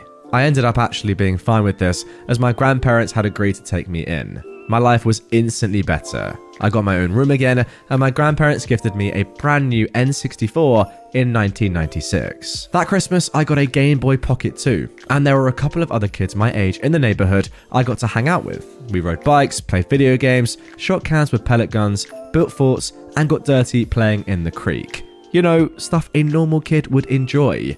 I was finally happy. As time went on, I grew up and eventually moved out. But I later moved back in to help my grandparents' house as they were getting old and living off their retirement savings. So some rent money from me went a long way in paying the bills. My grandpa was the kind of person who'd wanted to build a bomb shelter during the Cold War, but never got around to it. He wanted to volunteer for the military in the 60s, but was turned down due to a medical condition and the fact his eyesight wasn't great so he focused on saving whatever he thought he needed. He told me many times it was better to have something and not need it than need it and not have it. Our area suffered from numerous power outages in winter due to heavy winds and storms, so having gasoline and propane for heaters and generators was a must. All these saving habits became my own as time went on as it was better to need this stuff rarely than not have it at all. Of course, there was our HOA bothering us, but that's its own other story. The problem is, about five years back, my grandma died suddenly, and my grandpa was heartbroken. He also went about a year and a half later. Pretty much everything they owned was willed to me. Their savings, their house, their vehicles, their stuff, everything. The house was long paid off, and Grandpa knew how to keep up with its maintenance. In fact, after Grandma died, he kinda doubled down on renovating the place. He had the roof redone, the house repainted by us inside and out, and we fixed a lot of little things. Grandpa's neighbour, George, even came by to help redo the plumbing. Ironically, the HOA was rather happy with these changes because the house didn't look run down anymore. One morning, I was fixing breakfast and my grandpa never came downstairs. You couldn't keep the man from his bacon. So I went to check on him, and he wasn't moving. I called 911 and paramedics came, only to tell me that he'd passed in his sleep. My parents made Grandpa's funeral a trash show. They didn't bother to show up for Grandma's, they were too busy. And at Grandpa's funeral, they didn't seem to grieve at all. My sister also showed up wearing a brightly coloured designer dress, which I wasn't happy about, as it was a church clothes only function. I noticed my parents repeatedly whispering to each other and glaring at me whenever I looked at them. I come to find out at the will reading that my parents knew that they'd been disinherited long ago for their treatment of me, and they thought it was extremely unfair that I got everything. They threatened to sue me to contest the will, and I got repeated calls and messages from my father, mother, and sister telling me I needed to do the right thing and give my father what was supposed to be his. I told them all to flake off in far more unsavory words. My parents ended up taking me to court to challenge the will, but the judge ruled in my favour after seeing the will and hearing us both out, so it wasn't a long drawn out legal battle. The judge even looked at my parents with absolute disgust after seeing the will and hearing about their mistreatment of me in my childhood. He called my father a terrible parent and that my grandparents were right to disown him. My father just hung his head in silence, but he made sure to stop me outside the courtroom and tell me I was always the biggest mistake of his life and that if he could go back in time, he'd make sure I never existed. He should have been a football star, and instead, he has to wear a name tag for a 9 to 5. I told him that, mistake or not, Grandma and Grandpa could see what kind of nasty person he was. I didn't ask to be born, and the only real love I ever got was from my grandparents, and he was no father of mine anymore. You see, what's funny about all of that is that his outburst immediately after the court proceedings, guys, just confirmed exactly what the judge said that he is a terrible father. Tough. I got a few more threatening and harassing phone calls, as well as some letters from my parents, all demanding money among other things. But over time, they just stopped as I was completely stonewalling them. I never responded to the emails or letters, and I stayed silent during the phone calls. A few times, I just let the phone sitting on the counter with them ranting till they realized I wasn't listening. Aside from not getting the house or money, my parents seemed particularly irked they could not even get a rise out of me. But I was prepared to go to war against them, and they knew it. So, in the end, they just left me alone. From what I know, looking at Facebook the past decade, my sister tried to get into modeling, got married, had two kids, got divorced, and is currently unhappy working a job that she feels is beneath her. My mother currently works retail and is also vocal about her disdain of it. Like my father, she peaked in high school. She was a cheerleader back then and even had her old uniform framed on the wall. My father has pretty much had the same job for 25 years. He must be good at it if he's still doing it. As for me, well, I'm in my late 30s now, and I live pretty much debt free in a nice neighborhood. I haven't really had a girlfriend since high school, and I've had little motivation to ever have another relationship. But loneliness gets to everyone, so maybe I'll try to find someone soon. Not many are in the financial position that I'm in at my age. Single, paid off house, two vehicles, and a decent amount in the bank. I guess I could aim to be a stepfather.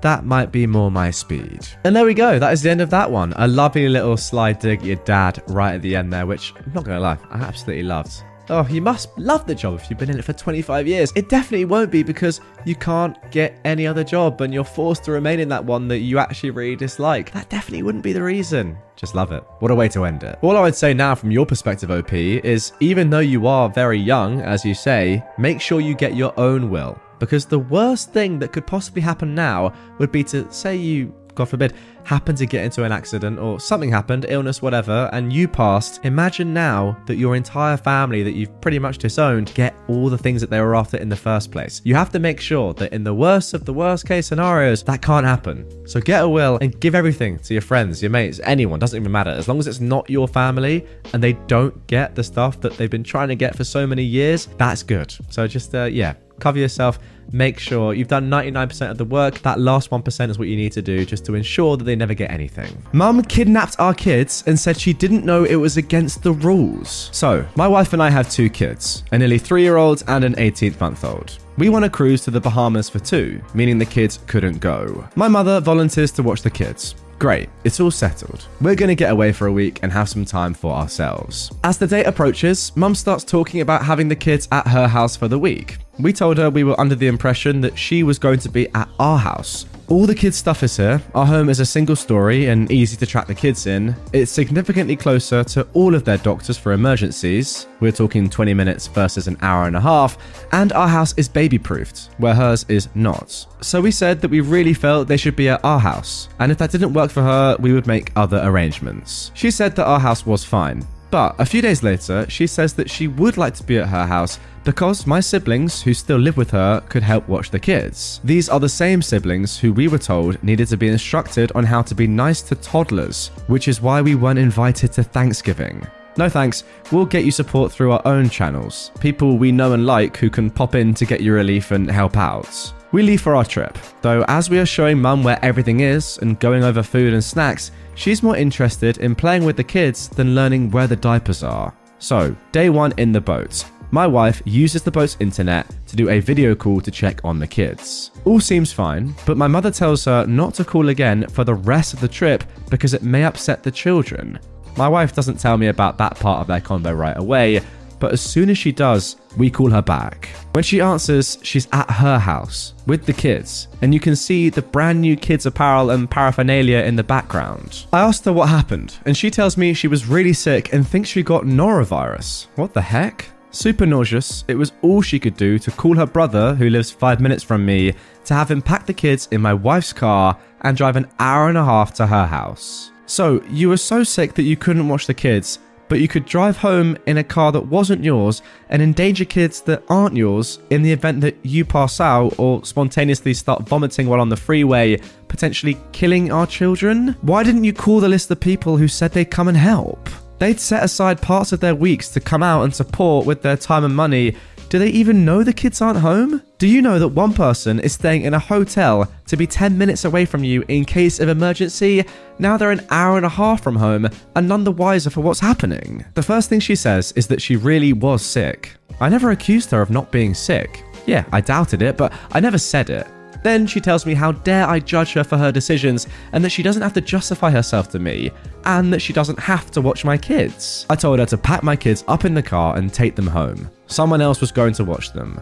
When she dropped the kids off, she was nasty to their new caretakers and sulked. As soon as I knew the kids were safe, I sent her a message saying she clearly didn't respect us as parents. Doesn't matter how many kids she raised, these are ours, and she sure as heck needed to justify herself and check in with us if she was too sick to do her job. We have the right to know what's going on with our kids, and any sane person would call and ask us what we wanted them to do before packing the kids up and taking them away. If the roles were reversed, she would have absolutely lost her mind. And I know, because I've seen it and that she didn't need to see the kids again if she was going to go that far out of her way to undermine us and then act like a spoiled child to family and friends when she gets caught. Then the next day, she replied to the message saying that she didn't realize she did anything that was that far out of expected parameters. Yeah, her words.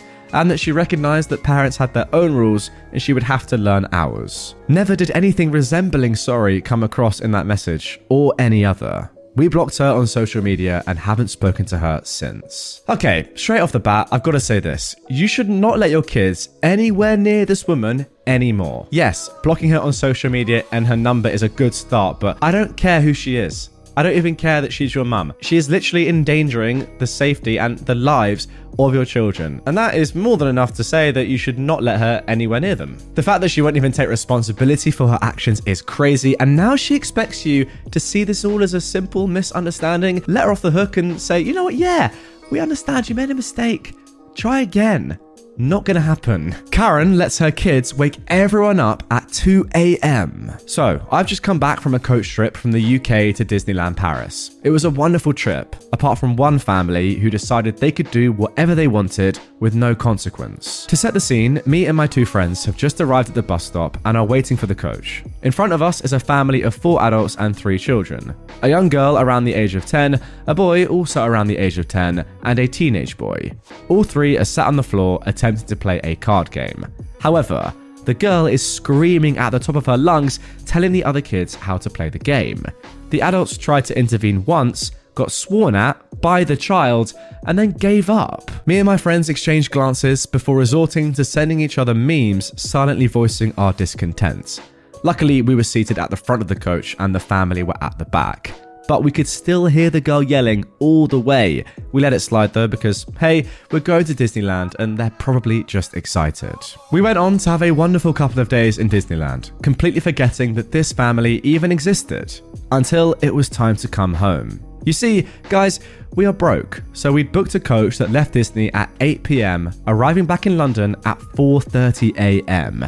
It's a given that you'd want to sleep on the coach. Well, as we waited for our coach to come and collect us, there we were, reminded of that child's piercing screams and shrieks as she ran around the car park and in front of cars whilst the adults once again did nothing. My friends and I exchanged worried glances, but it was only the beginning. Once on the coach, people started pulling out neck pillows and blankets, ready to attempt to sleep.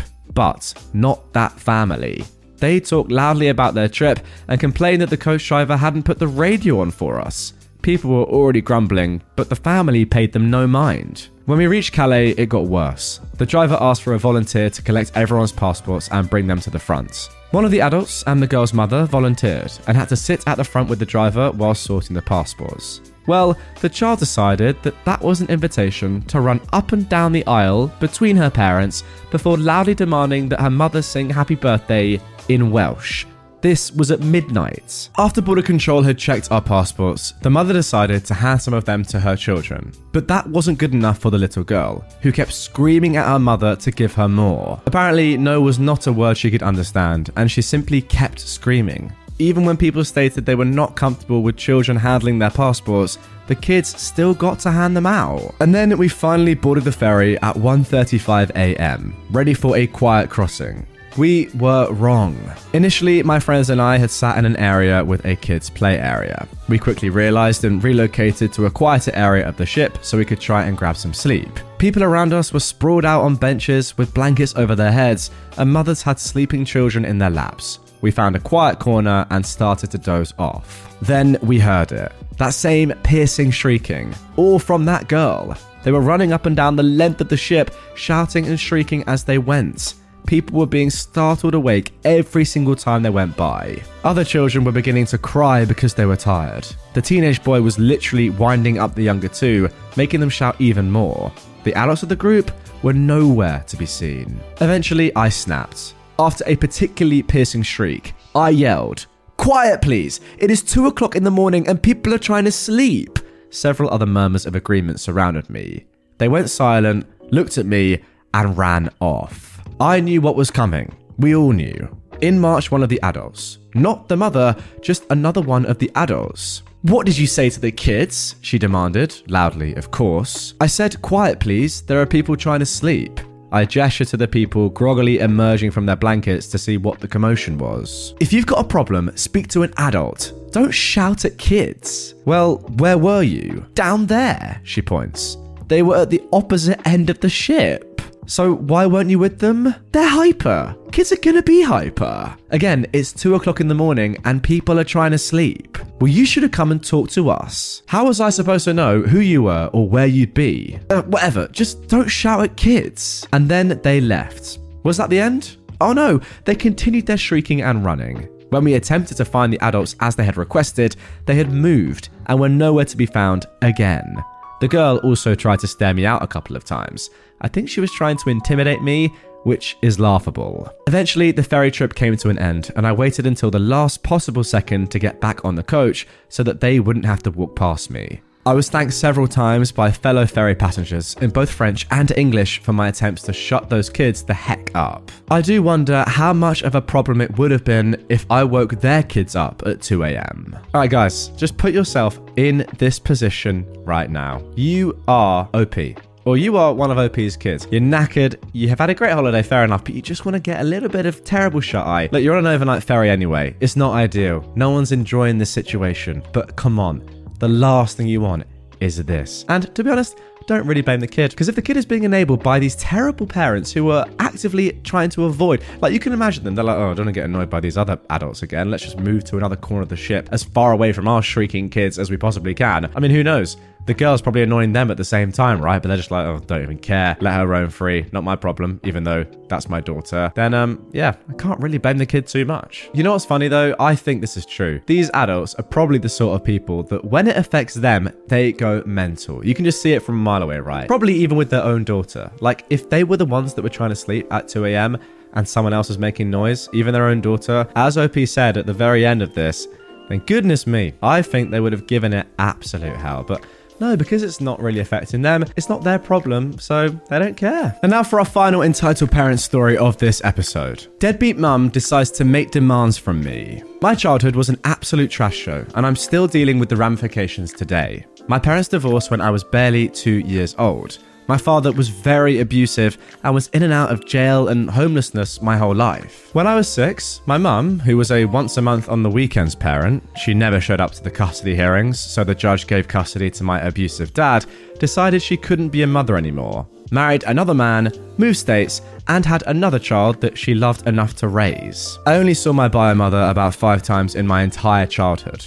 I was raised by my abusive father and my grandma until he OD'd when I was 17.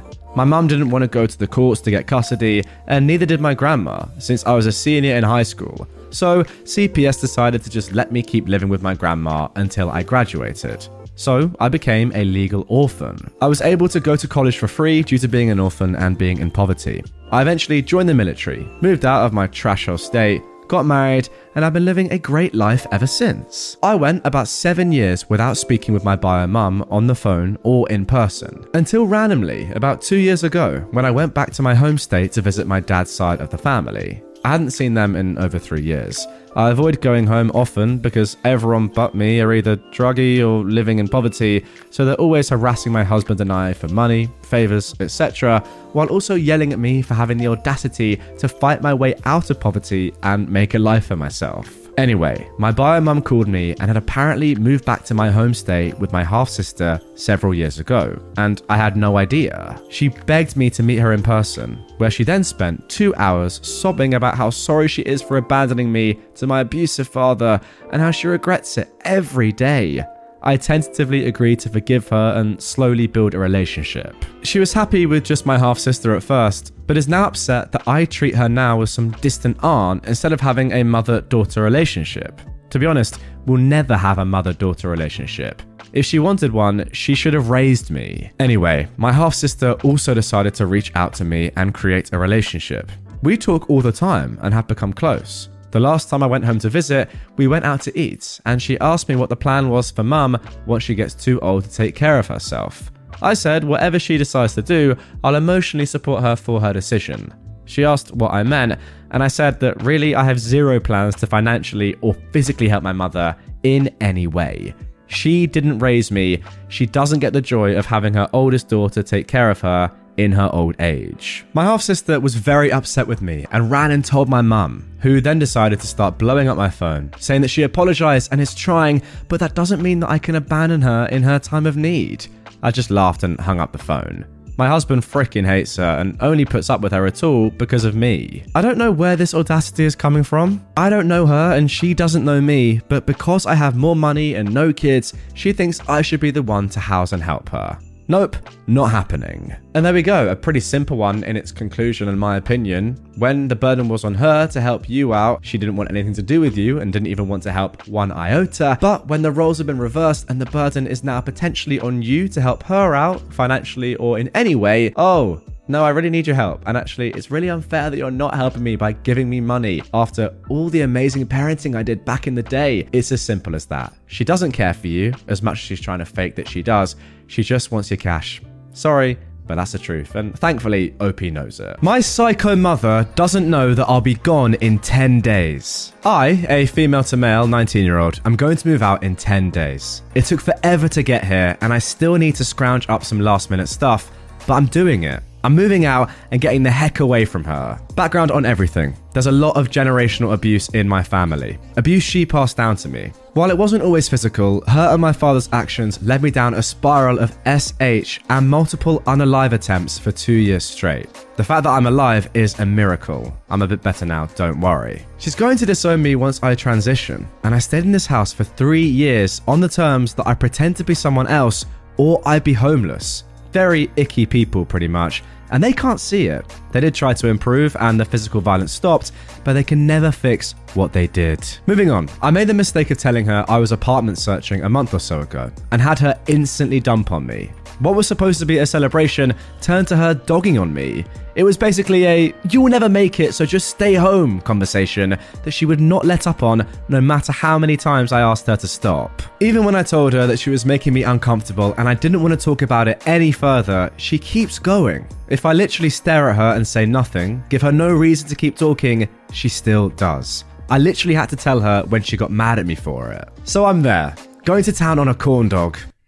Now, does that mean? So I'm there, going to town on a corn dog. And I said, I told you to stop. You didn't listen. I'm not even responding, and you're still going. I'm giving you a really big hint here, and you're not getting it. She got mad. Well, how was I supposed to know? You should have just told me. I then took a big bite of corn dog and said, Yeah, I did tell you. Multiple times. You didn't listen. After that, I didn't talk about the apartment to her at all. She nagged to know my roommates and begged to know where I'll be living if I do move out, but she won't know. Ever. The whole, what if something happens and you need us spiel? She has no idea that I'm going full no contact, and that makes me happy. I woke up a few days ago to her ranting about how I need to stay home and focus on your studies. I just sat there on the bathroom floor holding back a smile because she thinks that I've given up. She doesn't know I'm about to give my security deposit and collect my keys on the 27th. When the day comes, I'm not even going to give her the decency of seeing me leave.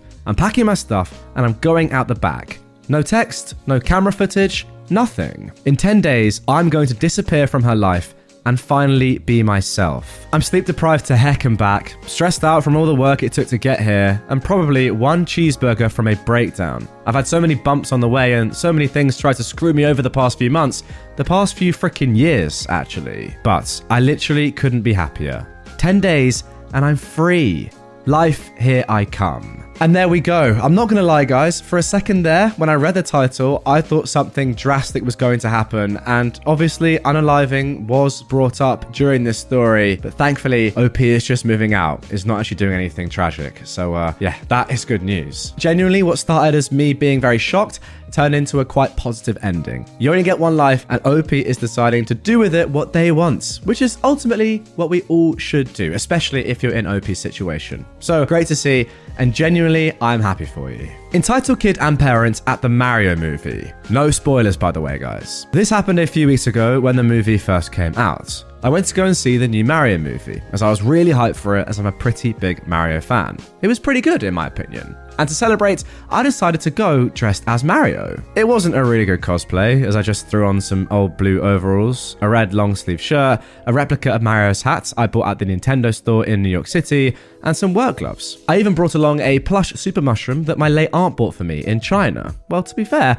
sounds like a pretty good cosplay to me. Anyways, I got to the theatre, paid for my ticket, and got my snacks a large bag of popcorn, some candy bars, and a blue raspberry slushy. However, the movie didn't start for another one and a half hours, so I just hung out in the small arcade that they had there. While I was there, there was also a little boy with his mum, and he kept eyeing me and got all excited. Keeping with the Mario theme, let's call the mum Bowsette and the kid Bowser Jr. Mummy, look, it's Mario, said Bowser Jr. Yes, I know. Can I go and see him?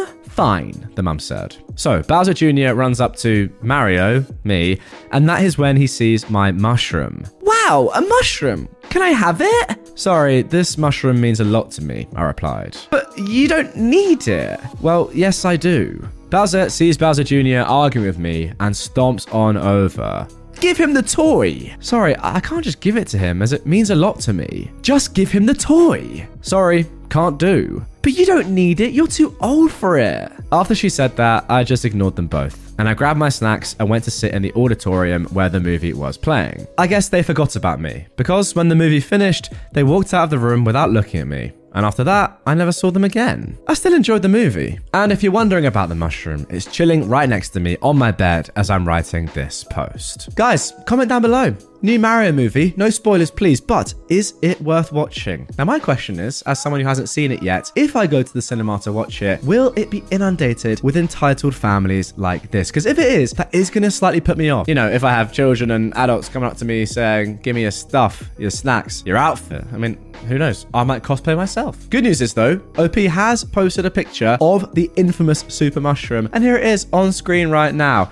If you can't see it on screen, if you're listening on podcast platforms, well, it's just a toad from the Mario games. If you know, you know. Looks lovely. Looks like something that you'd want to keep, especially as it was handed down to you by your late aunt. People just aren't going to understand that though. They're going to see this, the kid's going to see this and think, just give it to me because they're entitled and they're bratty. And the enabling mother is going to say, yeah, come on, it's just a toy. But in reality, nobody really knows the context behind it. And that's on them. Pretty much. You should never just assume that something is just a toy. It's more about the message and the meaning behind it, which makes it so important to you. Dad continues his controlling ways and now has no contact with both of his sons. First of all, some background. My dad has always had control and anger issues. He worked hard to give my mum, brother, and I what we needed, but he wasn't really emotionally there. Growing up with him was tough. If I vacuumed and didn't do it exactly how he would do it, he'd make comments. If he did something wrong once, he would immediately say, You never do anything right. Could not fathom that people make mistakes and that mistakes happen, especially since he made plenty of them, just never admitted to it. He had friends and relatives live with us without ever asking my mum, brother, or I if we'd be okay with it. Not asking my mum, who is the person that ends up taking on the additional work, was the most annoying thing for me. We lived in a two bedroom apartment. I was okay sharing a room with my brother, but not quite okay sharing it with an uncle for years, another relative, and once even some random guy who was a friend of a friend. He sacrificed the comfort of me, my mum, and my brother to make himself look good by offering space to these people for long periods of time. Think years, by the way, not days. There are plenty more examples of his selfish and controlling behaviour, not to mention him having a short fuse. Despite all of this, he did work hard and had his moments, and I'll always appreciate the things he did do. We did have everything we needed. First son goes no contact. A couple of summers ago, my dad and I got into an argument. The argument was over me and my wife's dog. My dad is a very religious Muslim and has gotten more religious as he ages. For example, he took down all of the pictures they had of people, as you're not supposed to have that in Islam. He still listens to music though, so I don't want to get started on the hypocrisy displayed on a regular basis by him and the Muslim community that I grew up in in general. Islam is not a fan of dogs being in a home. My wife and I do not live with my parents. We have our own home, and I told my parents my wife and I would be keeping the dog that she had before we got into a relationship. Now, I love this dog. I thought I got it through to my dad that the dog was here to stay.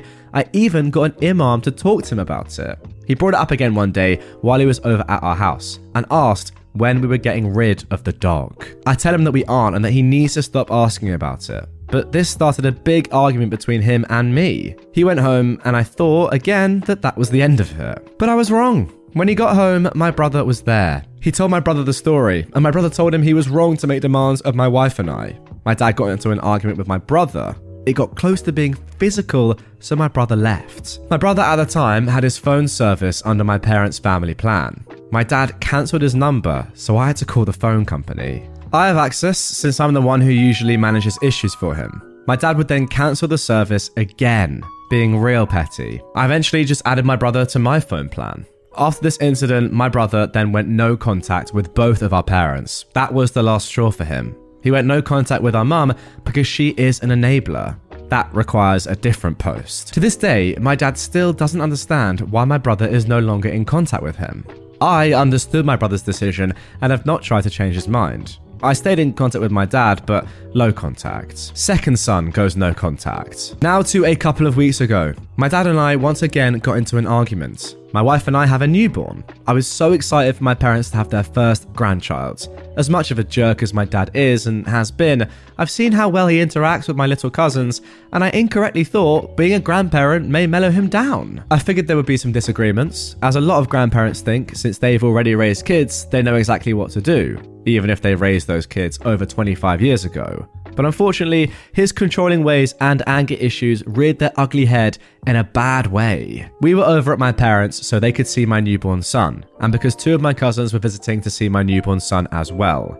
Things went fine until my wife and I were getting ready to leave. My son was being a bit fussy as we were putting him into the car seat.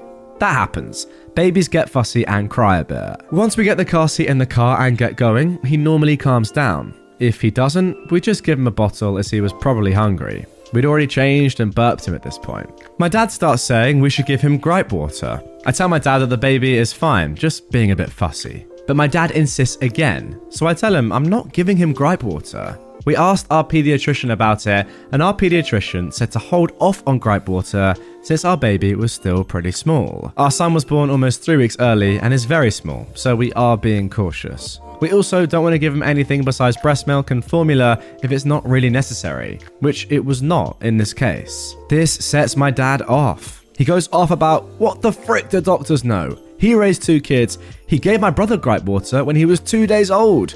Now, that's obviously BS because he didn't even know about gripe water until he visited one of his friends and they told him about it. Not only that, but my brother was born late and at a normal weight. His situation is not the same as my son's. And guys, if you didn't know what gripe water is, like me, gripe water is an over the counter liquid supplement of a number of nutrients that is good for babies. My dad then does his usual thing of taking one issue, escalating it, and going off about everything. He goes on to say, Don't come around anymore, even with the baby. He calls me an Islamic slur, my wife an Islamic slur, and my son an Islamic slur.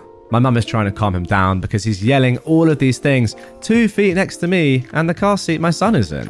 My teenage cousins are also hearing all of this. At this point, my wife has taken our son out of the apartment and into the hall. I'm trying to leave as well, but my dad continues to yell. He's now moved on to how we have not given him a cent, how he got us educated and put us through college for us to never give him anything back, how we basically don't do anything for him, and some other things that I don't recall exactly. Just a lot of horse poop. I've paid for my parents' cable internet bill for the past 12 years, even though I haven't lived with them for years.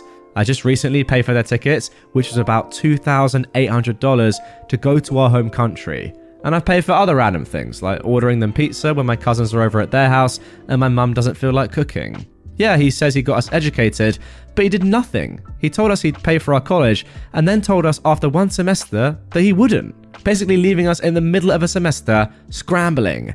He told my brother that he'd only pay if he agreed to marry a woman from our country. Look, I understand if he doesn't want to pay, but tell us that before we decide on a school so we can make an informed decision. He still brags to his friends that he put us through school, though. He says we never do anything for him, even though both of my parents come to me for legal, tax, finance, tech, and basically any issue.